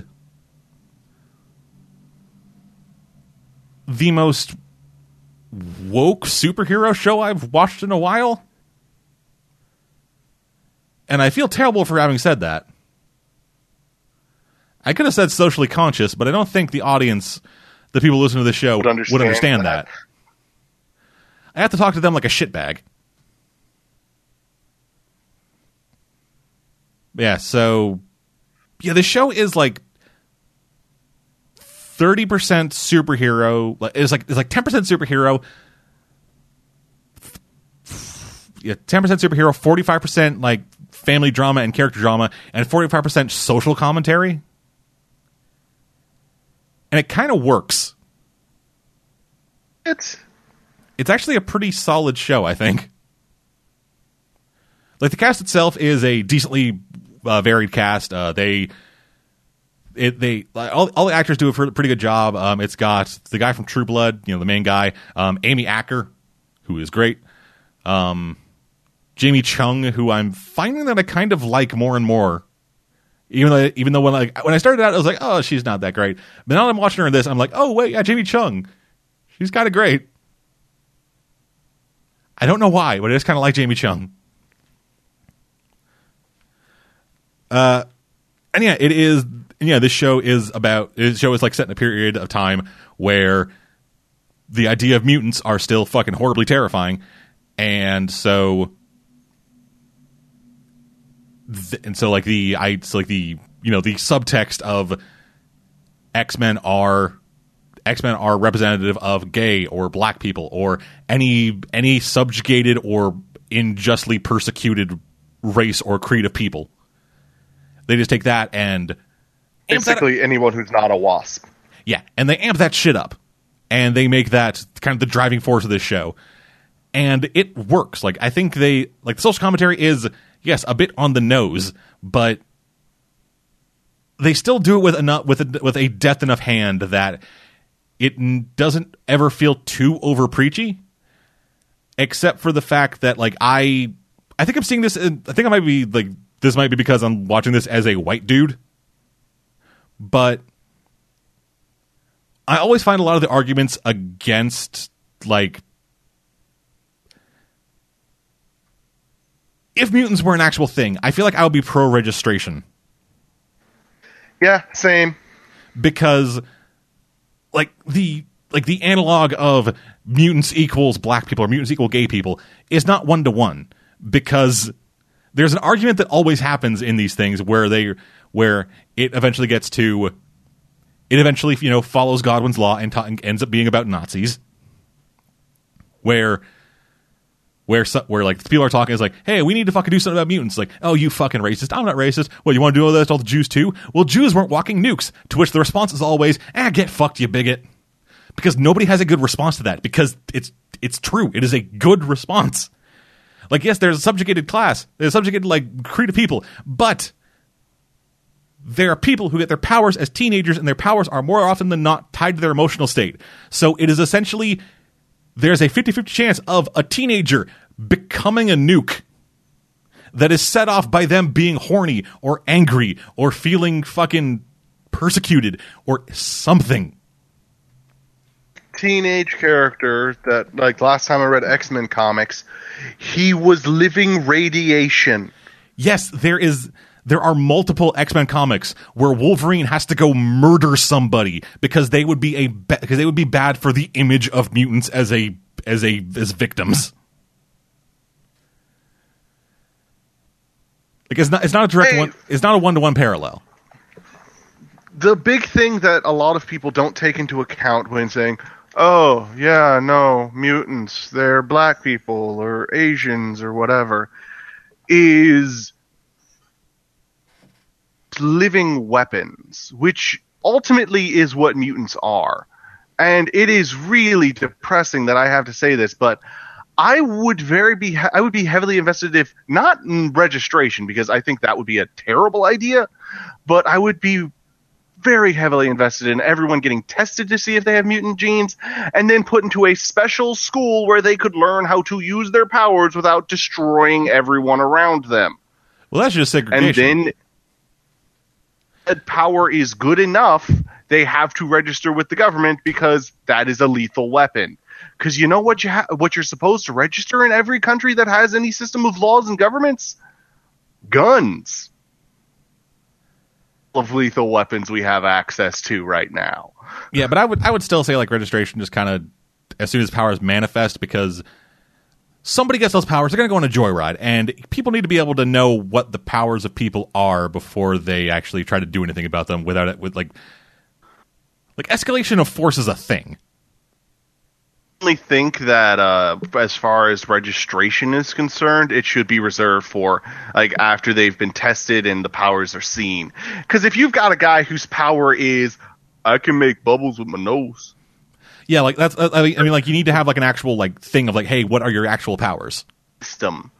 It's kind of like how in my D and D games, magic is something that is quantifiable, testable, and then if you have magic, you are sent to a school. And then after your amount of magic is determined, it is determined whether or not you need to go a step further. I would I I'm kind of like basing my thing off the My Hero Academia society. Yeah. My Hero Academia does it right because they don't stigmatize it. No. That's the big thing. It That's the big thing about our our like our like how everyone thinks it would be. My Hero Academia shows that you don't have to stigmatize it. well it's, well it's kind of hard to Really be it's, it's kind of hard to stigmatize what 80% of the population has. That's the thing. If the X Men are the natural evolution of the human race, which is what the comics have always tried to tell us, even though that doesn't really make any sense. It does not. I mean, that's not how evolution works. It is not. but okay. Um, if they're the natural next step, then everyone's going to start developing powers. It's not going to remain to be like two to three percent. Yeah, just wait it out. Lame it out like it's cross Tekken. You'll get there eventually. You don't need you don't need an armed mutant uprising to subjugate the current dominant species. Just wait like 20 years. They'll die out. Generations, you'll be fine. Hell, half of you are immortal. You I feel like you'll I feel like you'll get by. And I feel like kind of a dick for saying that. But uh, whatever. Yeah, and yeah, so the, yeah, so the gifted it focuses par- partially on that, and then partially on like the character drama and the character interactions with each other, and I think those all work. Like the family dynamic between our main family, that feels real in a way. That feels like it is actually that feels like a actual family dynamic. The kids, even though they are like teenagers and like late teenagers, they do still feel like kids. Um, I like the resistance. Uh, there are like conflicting ideas within the resistance. Um, one person, there, one person has the power. t- uh, her name is Dreamer, and she has the power to like induce memories in people. Like she just kind of breathes on them. Like she just kind of breathes on them, and a memory is implanted in that person for a while. Then it feels like it was a dream that happened, but it can still have lingering, lasting effects, which they mention but don't explicitly state like uh like Blink is a major character. Uh, she's played by Jamie Chung. Uh, Blink, for those that don't know, is a legacy X Men character. She can make portals, and so Jamie Chung she doesn't fully control her powers right yet. And so uh, Thunderbird, uh, the Native American guy, he is trying to train her how to use her powers whenever she wants. She's just like very willing to control her powers, and his advice is to latch onto a like up to now she's been using her powers in anger. She's been using her powers just just in anger and in fear. Just like oh i need to get the fuck out of here. Survival you know instant kicks in and then your powers work. But that's not a reliable thing so what he wants her to do is to try to associate using her powers with a happy memory Okay. which is kind of what he did and how he got hold of his powers because his powers are super strength, near invulnerability, and heightened senses. As you do. Yeah. And so he tries to get her to do it, and it's just not working. And so then Dreamer comes up and says, Hey, how about I induce a happy memory in her? You know, give her this false memory of happiness so that she can use her powers and be useful to us. And he's like, The fuck are you talking about? Remember the last time you did that shit? It did not end well. No, don't. Don't do that. Don't fuck with people's memories. And then she does. Of course she does. She's a youth. Youths never listen to adults. Well, she's not a youth. She is a. She, she's not just a youth. She is a youth with a psionic based ability, meaning that she is inherently evil. Like I'm not. I'm not all for like the fucking. I'm not all for like the fucking like sweeping generalizations, but the X Men comics have proven time and time again that if you have telepathic ish abilities, you have no sense of morality. Like X. if if you look at bad guy psychics and good guy psychics, there's not much difference. Hell, DC comics have proven that. Yeah, just if you have the ability to read people's minds, manipulate their memories, or do anything like that, then you will eventually be a supervillain, even if you're still a good guy. An act that everybody pretty much agrees is bad. Yeah, one of our current main good psychics threatened to lobotomize Spider Man because she didn't like him.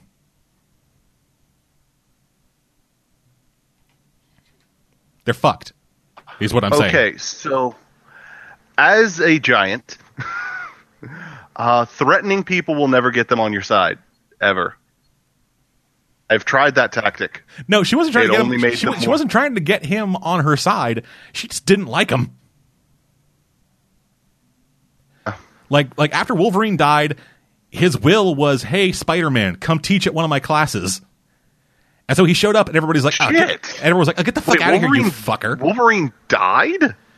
He, he, he got better. Of course he did, but I'm still shocked that he died.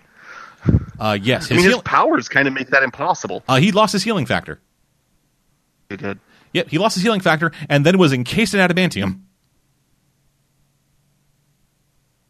Wolverine. if we're honest. Yeah, But yeah. So he was dead for about six months, and then he got better. Of course he's going to get better. He's too popular a character. They're still making movies about him. But yeah, so yes, Spider Man. He was a teacher at that class for a while, uh, and the teachers all hated him because like, oh, you're gonna bring that fucking superhero bullshit onto our school, which fuck you. And then when she, and then when Rachel tried to read his mind, and another psychic was blocked, was shielding his mind, she's like, "All right, fucking, I'm lobotomizing him." Wow. Just wow. Again, because she didn't like him. Fuck he Rachel had Gray. an evil ulterior motive, but goddamn. His ulterior motive was seeing if there was a mole for the Hellfire Club in Wolverine's school.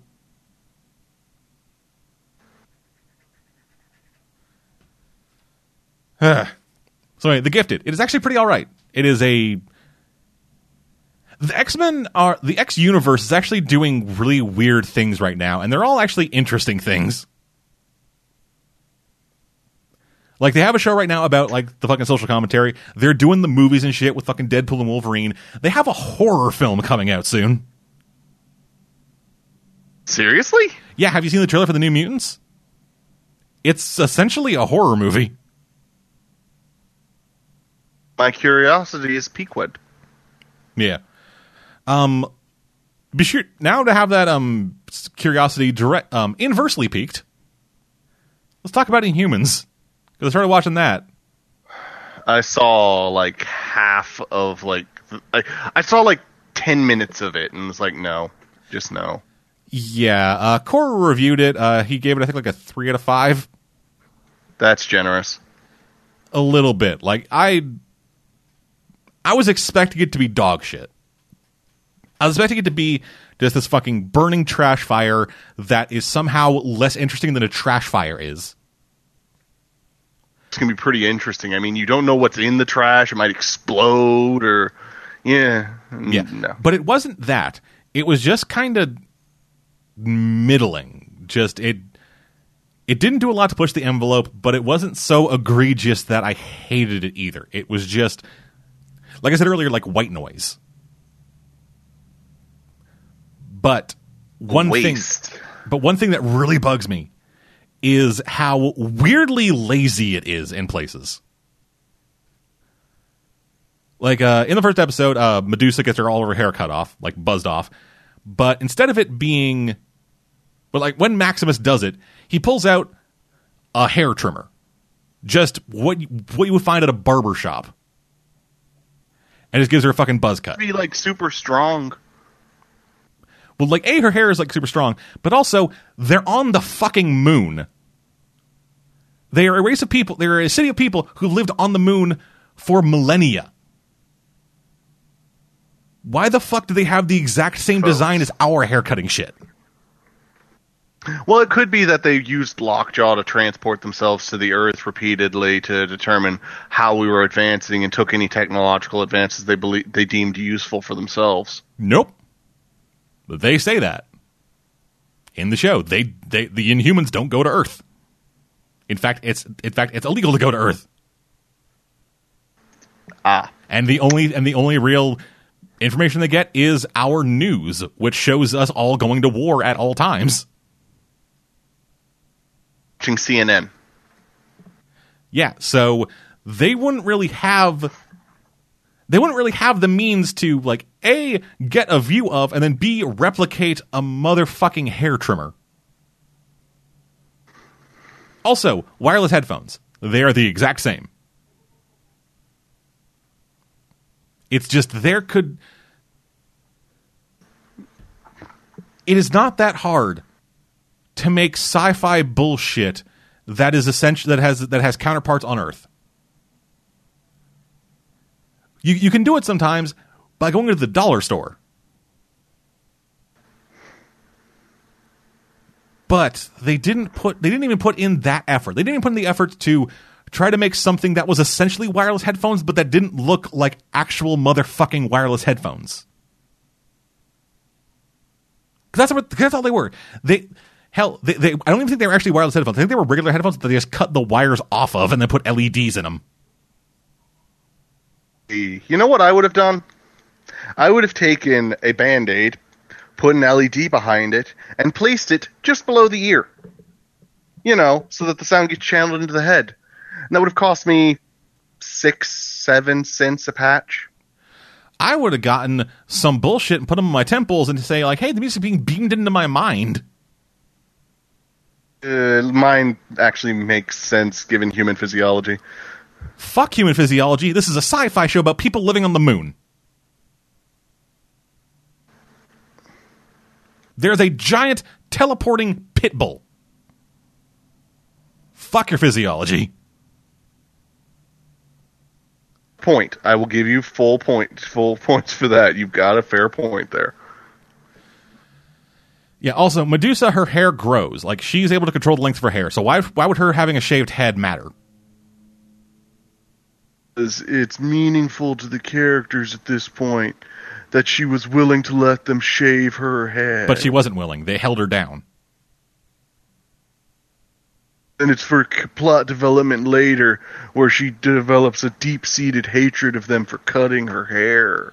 She had the deep seated hatred the second it happened, and a bit earlier. I don't fucking know, okay? I was just talking out of my ass. Also, another weird thing they they have trash bags on the moon. Like Furrowed. like uh, they like so uh, one character threatens a gate a living gate by saying i'm going to bring like either you open the gate and send me where i want to go or i bring your family to you in trash bags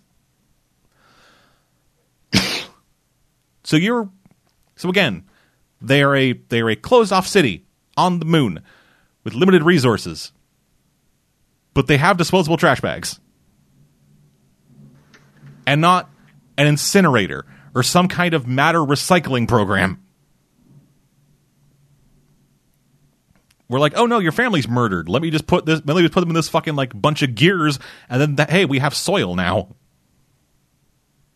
Maybe Trash is the name of their tailor?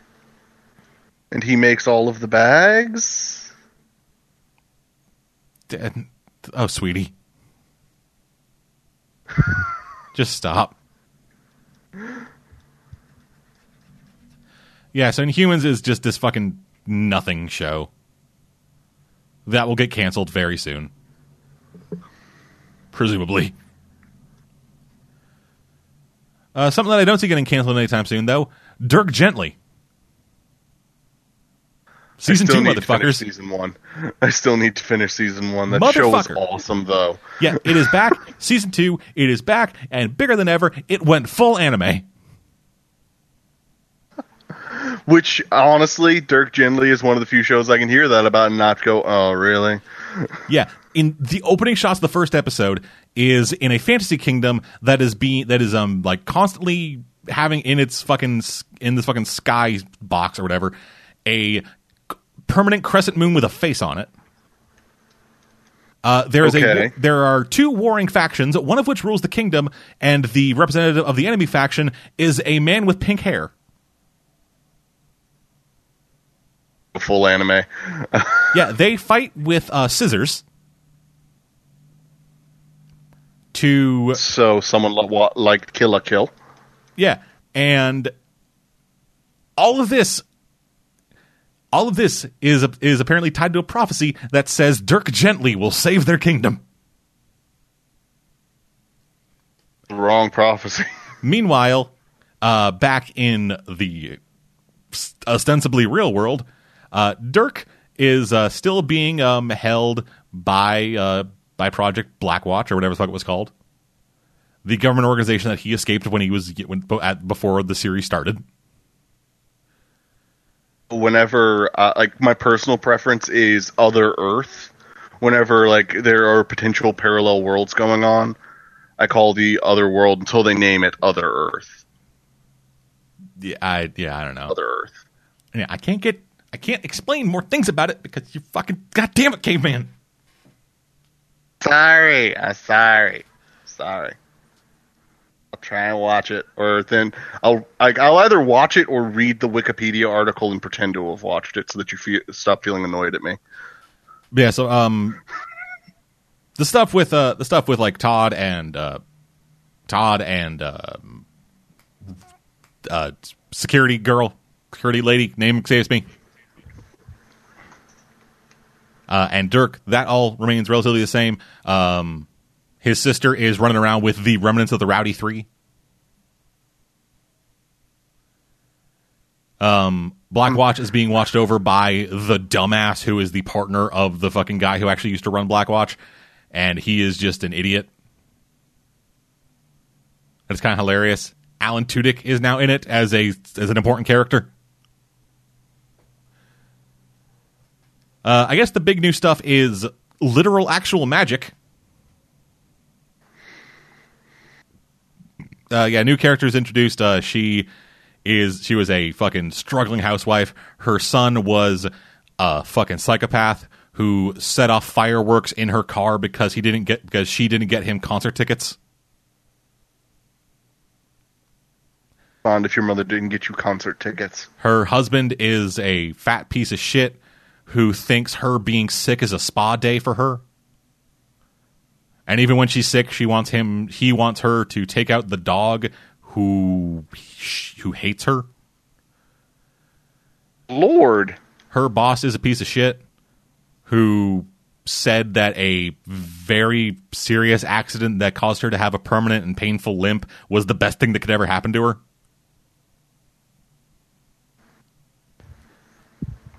And then her boss gets murdered in front of her, and she gets a magic wand. You had me up until that point. Now I'm confused. Welcome to Dirk. Welcome to Dirk Gently, motherfucker. Yeah, so to get any more into that would be spoilers, but um, that is that based on dialogue is tied to the other dimension where anime is happening.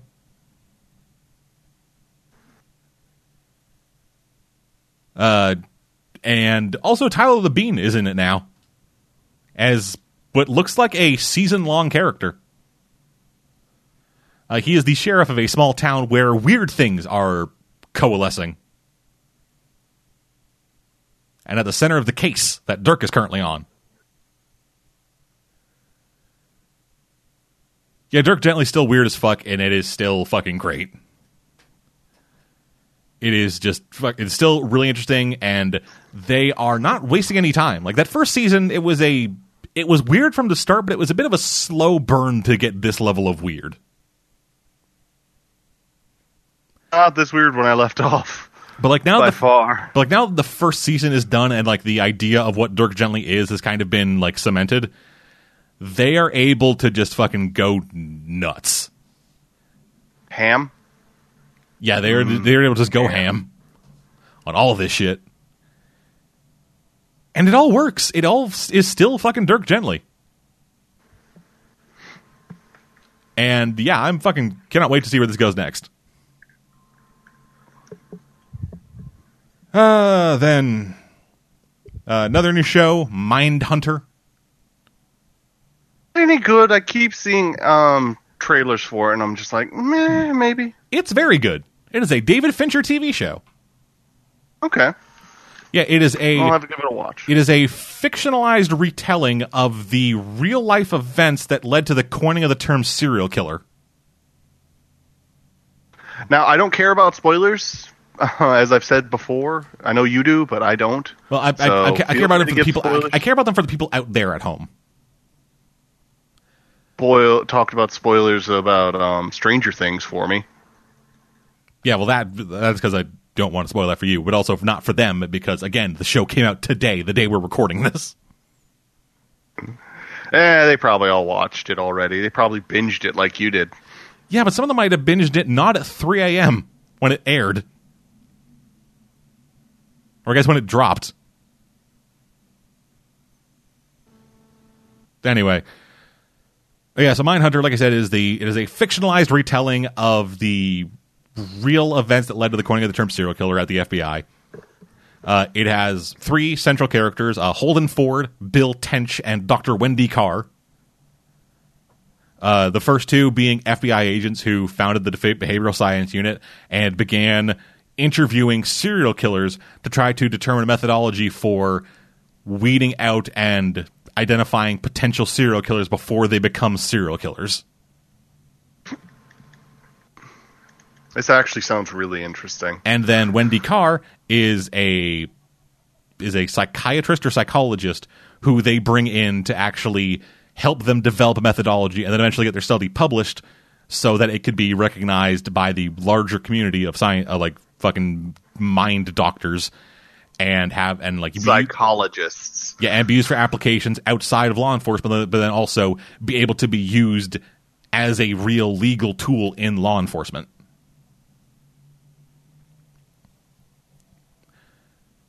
Yeah, it's just really good. It is like it is a fucking David Fincher ass series.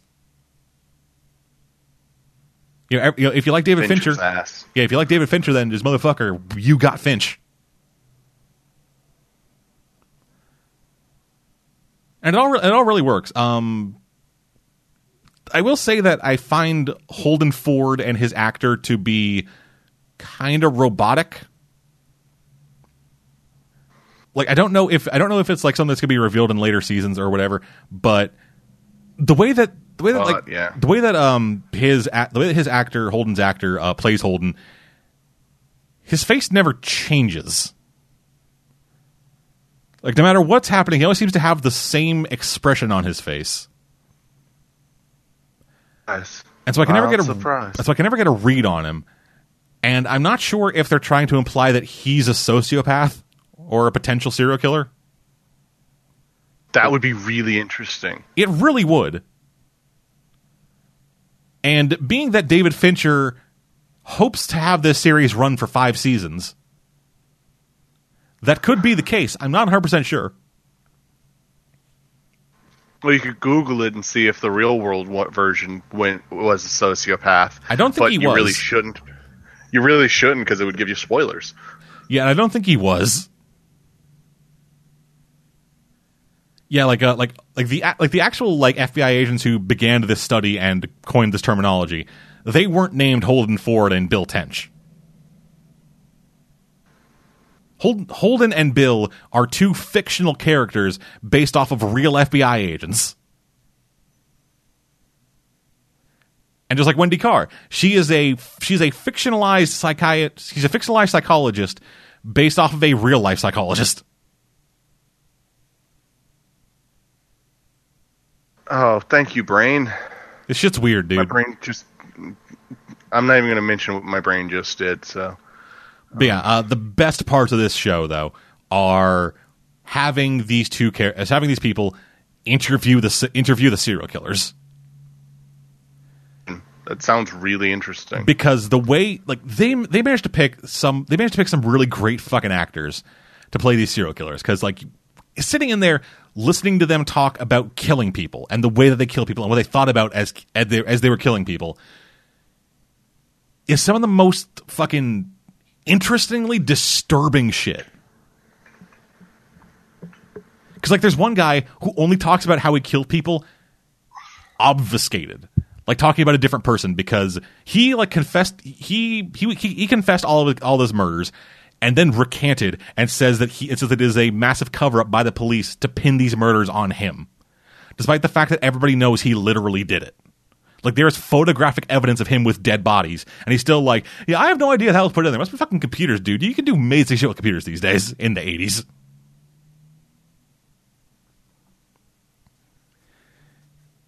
And it is really interesting.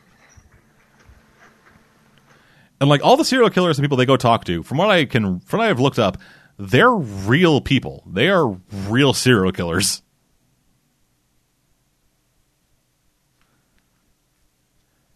And we get to see over the course of the series as their methodology begins to like form and they're able to find like real significant points of connection between these different people their life and their personality and stuff it is so interesting to see that methodology like like them to have the theory them to study it and then get and then get like a solid basis for that theory and then have them put that theory into practice and have it work Really interesting.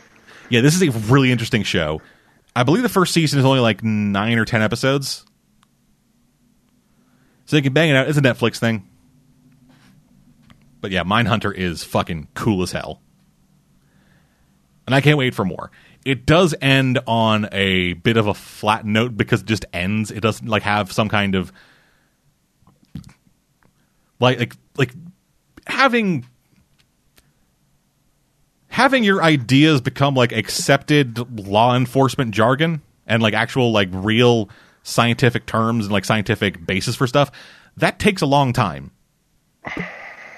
And so having that and so having this season be build up to this thing then something kind of bad happens and it stops. That feels bad. It, it doesn't it doesn't have a natural end like you'd expect a season of a tv show to have. It feels like this stops in the middle of their story. But yeah, that's one. That's the kind of, that's kind of the biggest problem I have with it. That and Holden bot fucking acting. They could have got, they could have gotten a more charismatic or at least a more interesting lead, but the rest of the cast does a de- does a solid job like holding him up and acting around him in order to make like, the show still be really interesting especially the serial killers. Like I said, they did a fucking amazing job casting these people. So yeah, Mindhunter available on Netflix now. Check it out. It's fucking great. Show that is less great though. Let's talk about Kevin probably saves the world. That looked too good. It is. So this show was formerly called The Gospel of Kevin. And it is about a guy named Kevin, uh, who gets visited by an angel, a messenger of God, and told and is told that he will save the world. To be so straightforward. Yeah, and I want to say that the Gospel of Kevin works better as a title for Kevin for the show than Kevin probably saves the world. But for some reason, somebody religious got mad, so they had to change the title, but they didn't change any of the content of the show. It is not like like when Kevin meets his fucking guardian or guiding angel or whatever, she says, I'm a messenger of God. Just straight up. And the whole concept of the show is actually based around a I believe a Jewish belief that every like on the earth there are always 36 righteous souls who save all of humanity just by existing. Huh. Yeah but but in this kevin is the only one left. Somehow the other 35 people just aren't there anymore. Three to one it's going to be satan did it and so this show is the the main thrust of the show is about Kevin building up his spiritual power and becoming a becoming the right kind of righteous person to go out into the world and anoint 35 new righteous. Okay. And then the kind of sub thing is this mystery about what happened to the previous 35. That wouldn't be my sub thing. That would be my main thing. But none of that really matters because the show itself is just kind of boring. Like Jason Ritter as Kevin is, you know, he's Jason Ritter. He is a likable guy, and he does all right. Uh, the trailers played the show up as this, as kind of like a comedy, but it is more of a drama about you know Kevin and doing Kevin's and stuff like that, and it has some comedy in it, but it isn't like a fucking slapstick comedy or whatever. It was the same kind of problem like the Orville had where they marketed it more as a comedy. Like even, even the fucking title change, like Kevin probably saves the world. That is a fucking comedy show title. it, it, that yeah, that sounds a lot more like a comedy than the Gospel of Kevin. Like that's a better name for this. Absolutely, absolutely. But again, some fucking school marm in the middle of fucking Missouri was like, "This offends me as a Christian." I said, "Like fucking fine, we'll change it."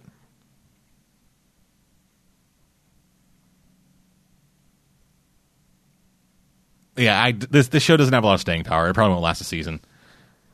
Like if if this was more of a mystery show, if this was like like there are supposed to be 36 people on the world who like there's supposed to be 36 people in the world who save save humanity by existing.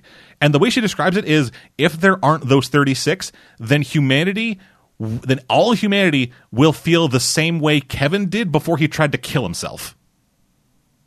Shit. That is a dark ass thing. And so it would add this cool ticking clock. It would add this like interesting ticking clock element to solving this mystery of what happened to those other 35 people. Kind of similar to what the Orville first did, and like just the first episode is uh, really campy, and then I hope that it, you know, tries. I, wa- I watched half the second episode and I was like, nope, I, nope, just nope, I'm done. Because it, because the second episode felt like the first episode. Just same kind of weird humor that didn't really ever connect in a funny way. Um, same kind of just blank acting from everybody else. Like they're doing their jobs, but they're not trying to put anything else behind it. A lot of it feels like flat and very obvious about what it's trying to do. And Jason Ritter basically carries that show, but not in a way that makes it compelling to watch. Carries it, but it, he's not good enough to to to carry it by himself. Yeah, look, I'm not trying to throw any shade at Jason Ritter. Jason Ritter is a good actor. He is a likable. He's a likable actor and a decent leading man. It's just he needs a good supporting cast, and he just doesn't in this. Like uh, the lady playing his guardian angel is all right, but she doesn't really do much other than be kind of a dick and say it's all God's will. Ugh. Like first episode, she destroys his car and says, "You need to get rid of all your earthly possessions in order to get the right spiritual power to save the world." And Kevin brings up the very obvious thing of like, "Hey, I need to like go places and eat. So please stop destroying my stuff." Dude, what if she killed all of the other 35? That would be amazing. It's like she's not actually there to help him. She's there to like destroy him or something. He was like, I'm a, messenger, I'm a messenger from God, and God is saying it's time to start over.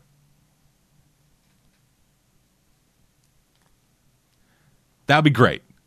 It's probably not going to be that, but that would be great. Speaking of great, Legends of Tomorrow is great. Stop making me want to install an antenna. It is so good. It is so fucking good. Oh, God, it's so good. Stop it. Billy Zane is in an episode and he plays P.T. Barnum. You. at one point at one point uh, in an episode they they say that um one of the one of the anachronisms they have to go solve is on the Titanic and Victor Garber who was the guy who built the Titanic in the film Titanic says he will never step foot in the Titanic whoever built it was a fucking idiot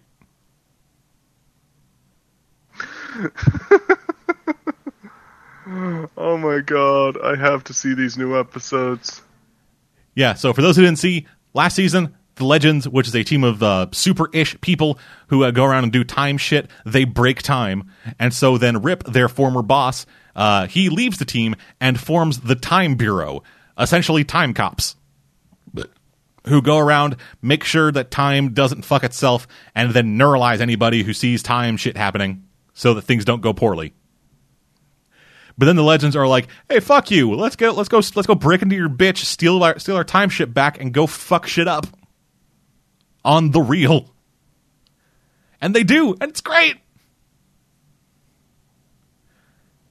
Ah, I fucking love Legends of Tomorrow. It's so good and it continues to be the best DC show. Like hands down, I'm very glad to hear that because it's my favorite. because they Like, it's the one that I actually watched all of season two of right after watching season one. oh yeah Whereas all others, I was like, eh, I'll get around to it. yeah, and th- what makes it what makes this show the best is that it is not afraid to just fucking go for it.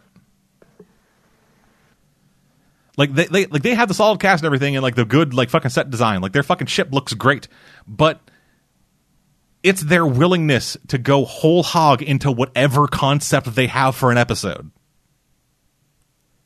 Like this is a show that has a very earnest uh, has a very like earnest um, representation and like fucking sympathy for for fucking like slavery era southern slaves in the same episode about confederate zombies is a great episode, not just a one-off joke. it is a great episode and it works those two fucking horribly desperate disparate ideas gel in a way that you can't do if you try to do, if you try to do a half measure in either direction. They fucking go for it, and that what and that's what makes their shit work. Just the fact that they will, just the fact that like if somebody says, "I want to make an episode about like zombies and slavery," they're like, "Fuck yes, let's write the bitch out of this." God, I love that show. It's so good. Uh, Supergirl is also back. Watch a bit of that. It's all right. It's pretty good. It's it's like still Supergirl. Like the they finally gotten out of the girl power A little segment. bit, A little bit. Um, So- Cat Grant still shows up every once in a while, and so she just brings it back like a fucking hurricane made out of tampons. Hurricane made out of tampons. Uh, that describes Cat Grant pretty well. But yeah, like the rest of it is just kind of just Supergirl doing Supergirl stuff. Uh, she does st- she does start out the season a bit edgy because last season she had to send her boyfriend out into the fucking depths of space forever. So she was like, eh, "Fuck being uh, it's fuck being this bitch. I'm gonna go be Supergirl forever." Or Danvers can suck my dick. Supergirl's the bestest. And then that gets resolved in an episode because, of course, it does. Uh, we get an episode of uh, J'onn J'onzz going back to Mars, finding out his dad's still alive, and it's Like like that. it's a decently emotional episode. I dislike that because it's like I'm the last son of. No, you're not. It's that that's that's everything, dude. I hate it. Yeah, you hate I it. actively hate it yeah, yeah, I get that. it. but I, I, I think like- it, it worked. It worked. I think for stop this. claiming it. Stop claiming to be the last of, because it's never fucking true. yeah, just say Martian. Just say what about the white Martians? I'm the last green Martian. What about all these other green Martians? Uh, I'm the only green Martian to come to Earth. I'm probably the last Green Martian. I feel. I, I feel am like the that- last son of Krypton. Well, no, there's Bitch. uh, Non and Zod And your cousin. Zod's lobotomized best friend. and your cousin and your dog and your I was just doing horse. the sons. I was just doing the sons of Krypton. Okay, well, there's kind of your clone. There's your dog. Which one? Yeah, there's your dog. There's your cousin's horse that wants to fuck your cousin. Because he's not actually a horse. No, he's actually a horse. No, they're. Am I getting continuity confused? Yes, Comet the super horse is an actual horse. Was a character that transformed into a horse because he wanted to fuck another character or something. That Comics prob- are weird. That was probably Zeus. Fact. But comics are weird. Yeah. um, start watching The Flash, and The Flash is actually good again. Like, The Flash is actually back to being fun. Also, Caitlin is like an actual character now. Like she is like she like for the last couple seasons, she was relegated to being sad and being in love with somebody. Now that shit's done, and she is having fun and doing science. Get some of the writers from uh, Legends to come over there. It would not surprise me. It would not surprise me because this feels fucking wholly disconnected from the from the last couple seasons of the Flash, where things just got more and more Arrow. Yeah, now they're fucking back and doing good shit in the fucking last episode of the goddamn season. Uh, well, I guess the second episode of the season. Uh, there's a scene where the Flash is going to stop a bank robbery, but then he gets, but he slips on some marbles. And has a fucking pratfall at super speed. because the villain he's fighting has luck based powers. Of course he does. She. Uh, sorry, she. Um, Yeah. Of course she does. And the big bad for the season is not an evil speedster. What? He's a guy. in a- realized someone other than a speedster could beat the Flash? yeah, he's a g- and, and to make that and to make things even more funny, he's a guy in a chair. Like he, he yeah, so it's it's the thinker. A villain. Oh, you mean they didn't bring back the uh, the turtle? Nope. It is the thinker. A guy who is tied to a science chair. So after three seasons of having the big bad be I'm I'm like the Flash but evil, they now have a guy who is I'm going to sit here and not move and speak very slowly and deliberately and beat you. And it's actually great because like his plot is like an actual plot. It is like a thing that is like that has like a long con, but that, that, they're starting to figure things out.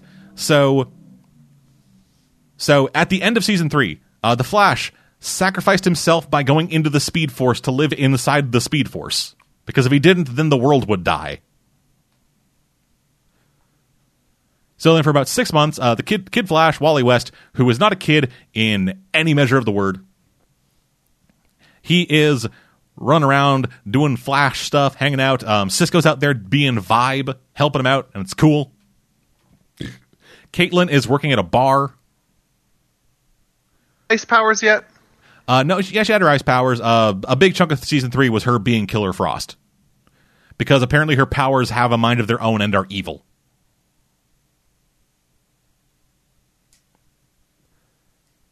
But yeah, so yeah, so then, yeah, so then, um, at, at the beginning of season four, um, a robotic samurai who can make shockwaves and earthquakes by stabbing a sword into the ground. Uh, he says, "Bring me the Flash, or I'll kill your entire city." So they open the Speed Force and pull Barry out of it, and Barry is schizophrenic for like a minute, and then he's like, "Hey, your girlfriend's about to die. Your girlfriend's sister is about to die." So he gets better. But him coming out of the Speed Force released a wave of dark ener- released a wave of dark matter energy that gave a bus full of people superpowers. That was actually part of the plan of the Thinker the entire time. Seriously? That is awesome. Yeah, and so now the season is there are 12 people with superpowers that we don't know who we don't know about that are just in the city somewhere that is part of this bigger plan involving the Thinker who wants the Flash to catch all these villains for a reason we don't know yet. I am going to catch up on this show eventually. You don't need to. Just start at season 4. Well, when season four starts getting released on Netflix, I will catch up. Yeah. And then final thing, I watched a couple episodes of The Finder. This was a show Keep from- considering watching that, then thinking better of it. Yeah, that's was a good idea. this is a show from I believe 2004 or something. It is a spin-off from Bones. Yeah, that's from back when Psych was the it thing, so they were just making, oh, I'm a quirky detective who uses this one quirk to do things. Yeah, so in it, our main guy uh, was a former army guy who got brain damage from a bomb and then got the near supernatural ability to find things.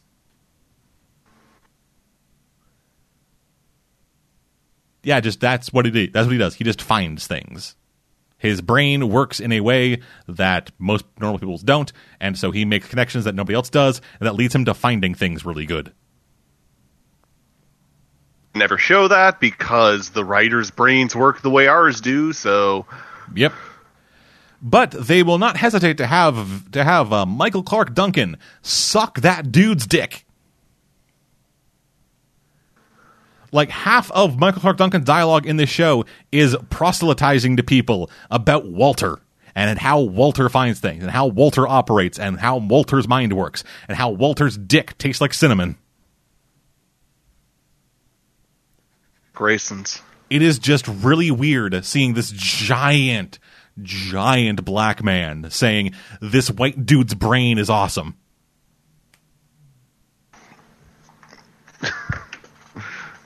Confirmed. And also they and also they tie to Bones in really stupid ways. Like they have fucking Sweets show up to try to say, "Hey, are you crazy?" And then, he, then at the end of it is like, "Yeah, I don't know. Fuck it, let's leave." And it really sucks because like I think this this premise and this cast, I think they could have met. I could think they could have lasted a couple seasons, or at least been more interesting if they hadn't given if this if this if this series wasn't being written by Ladder Bones B team. Hmm. yeah. Like the writing in it is just really not good and They gave Legends of Tomorrow the Arrow writing team. kind of yeah. Just like let's take this let's take this actually pretty interesting idea that has potential and write it as boringly as possible. Yeah, it's really a shame. Could have done something with it, but nope. They just fucking. They couldn't find an interesting storyline. But dumb tish. Moving on. That's what we're watching then. On the news. I am almost about to fall asleep, which kind of sucks. I have a D and D game to fucking uh, at DM after we're done doing this. So, news wise, first up, NBC is developing a TV series based off of the Nancy Drew novels.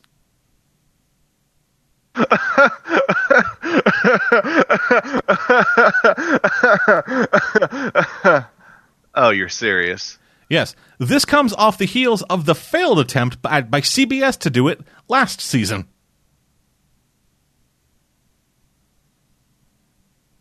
So this is NBC trying to adapt a show, uh, tr- trying to do their own adaptation of a show after a previous adaptation of the show failed to launch from a different network.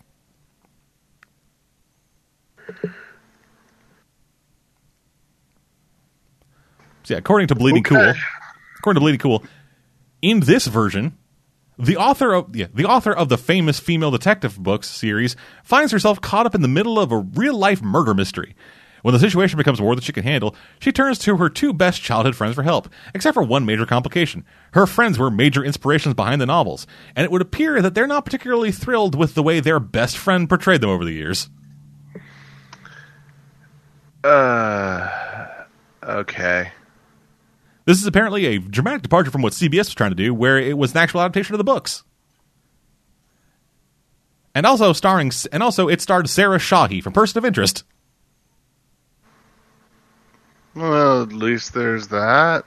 Uh, no, there isn't that because that version died. Oh, that's depressing then. Yeah, that, it would it would have been it would have been Sarah Shahi as Nancy Drew in Nancy Drew on CBS, but now it is somebody else as the author of Nancy Drew in Nancy Drew.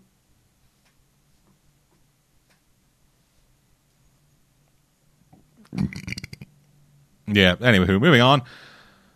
Ugh. According to THR, Gareth Evans, the director of The Raid and The Raid 2, two of the best action movies to come out in the last decade, is in early talks to uh, write and direct a solo film based on Deathstroke.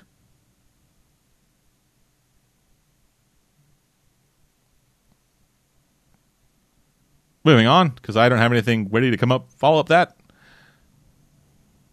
Do you, caveman? Deathstroke, that's Slade's supervillain name, right? Yes.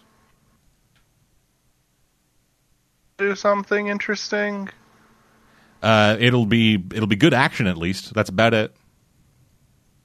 Promise.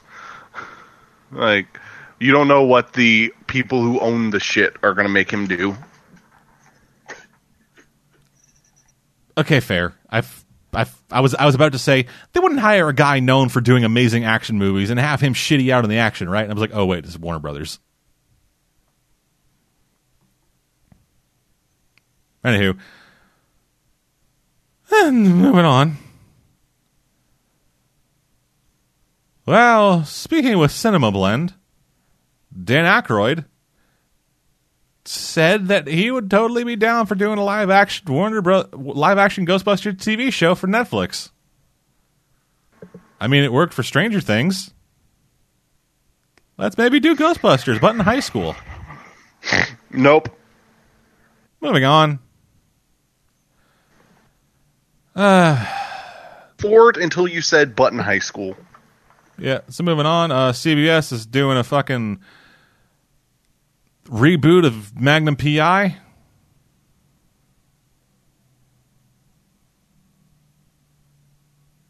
It's fucking. I don't We know. need Magnum PI at all? No, we don't. Fuck Magnum PI. But it doesn't matter.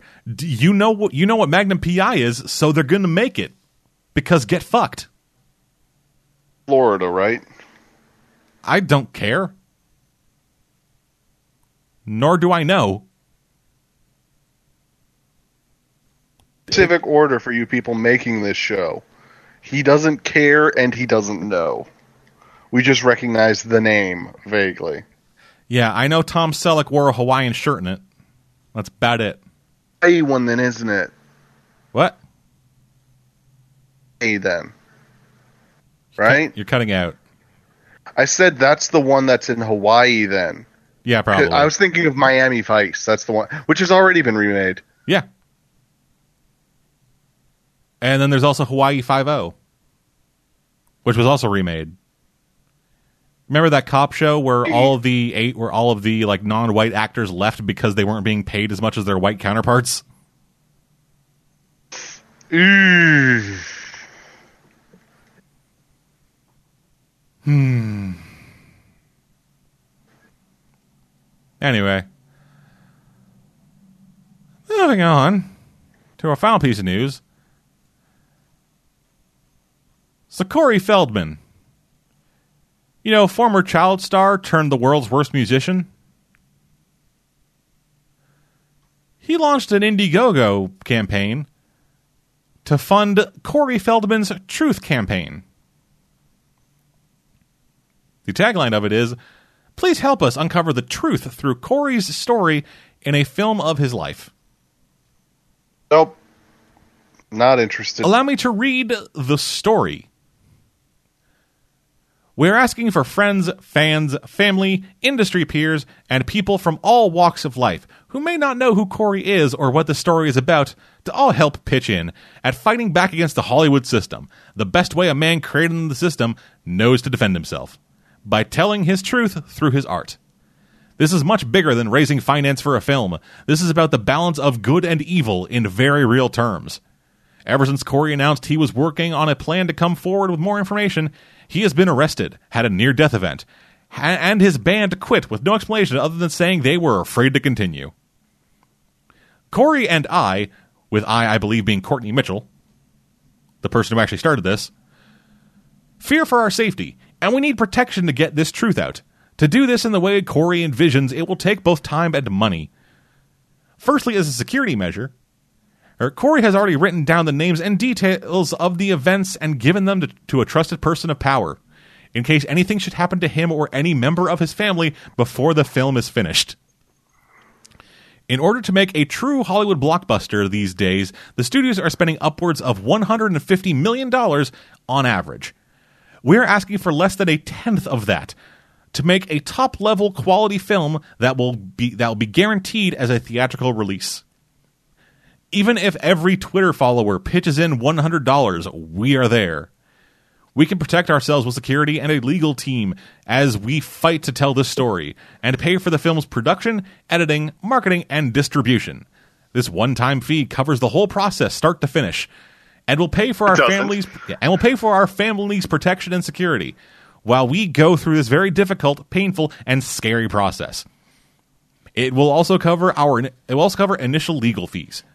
Additionally, Corey believes this revolutionary approach to self-financing and self-distribution can revolutionize the film industry and take power take away the power from those who now hold the keys to the world of entertainment, which allows the power monsters to continue doing the things they have for so long.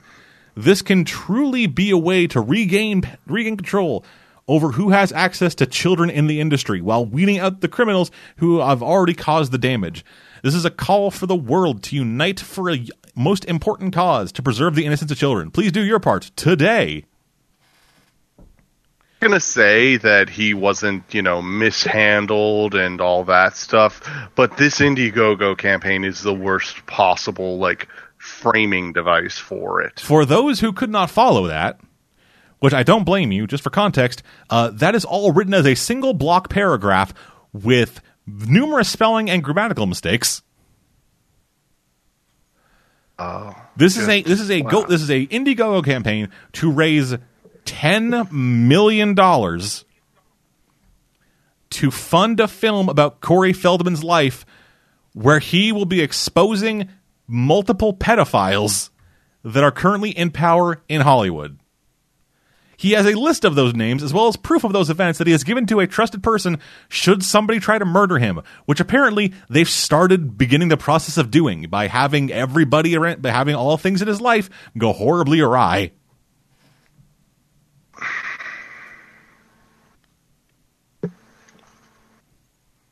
Hey. At um, time of recording, they have raised $137,000 from all from two thousand eight hundred and fifty backers. Oh wait, sorry, I just re- I just reloaded the page. As since since we started recording, they've actually raised one hundred and forty thousand from twenty-nine hundred backers.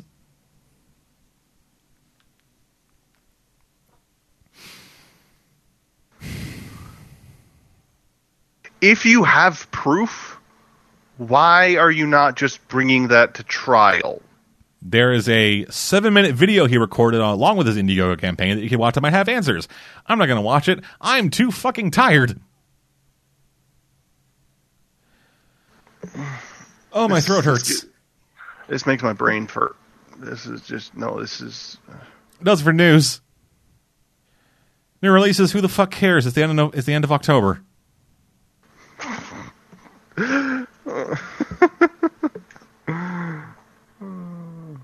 like fuck, dude. Honestly, do you fucking care what's coming out this week?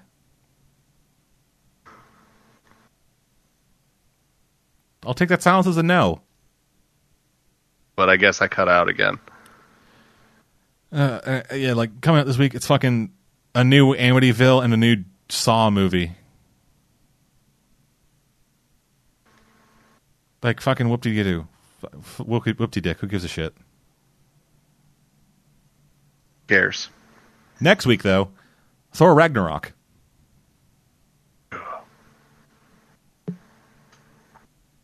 That looks cool. Watch the fuck out of that. Yeah, totally. I I need a nap. On before your game starts. I don't have time. I last night I went last night I went down for an hour and a half nap and I slept for seven hours. Missed the first hour of recording for the fucking comics podcast.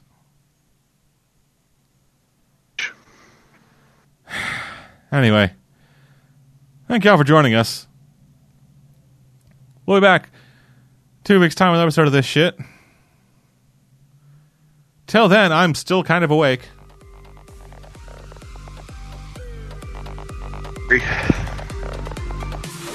Uh, see ya next. I want time.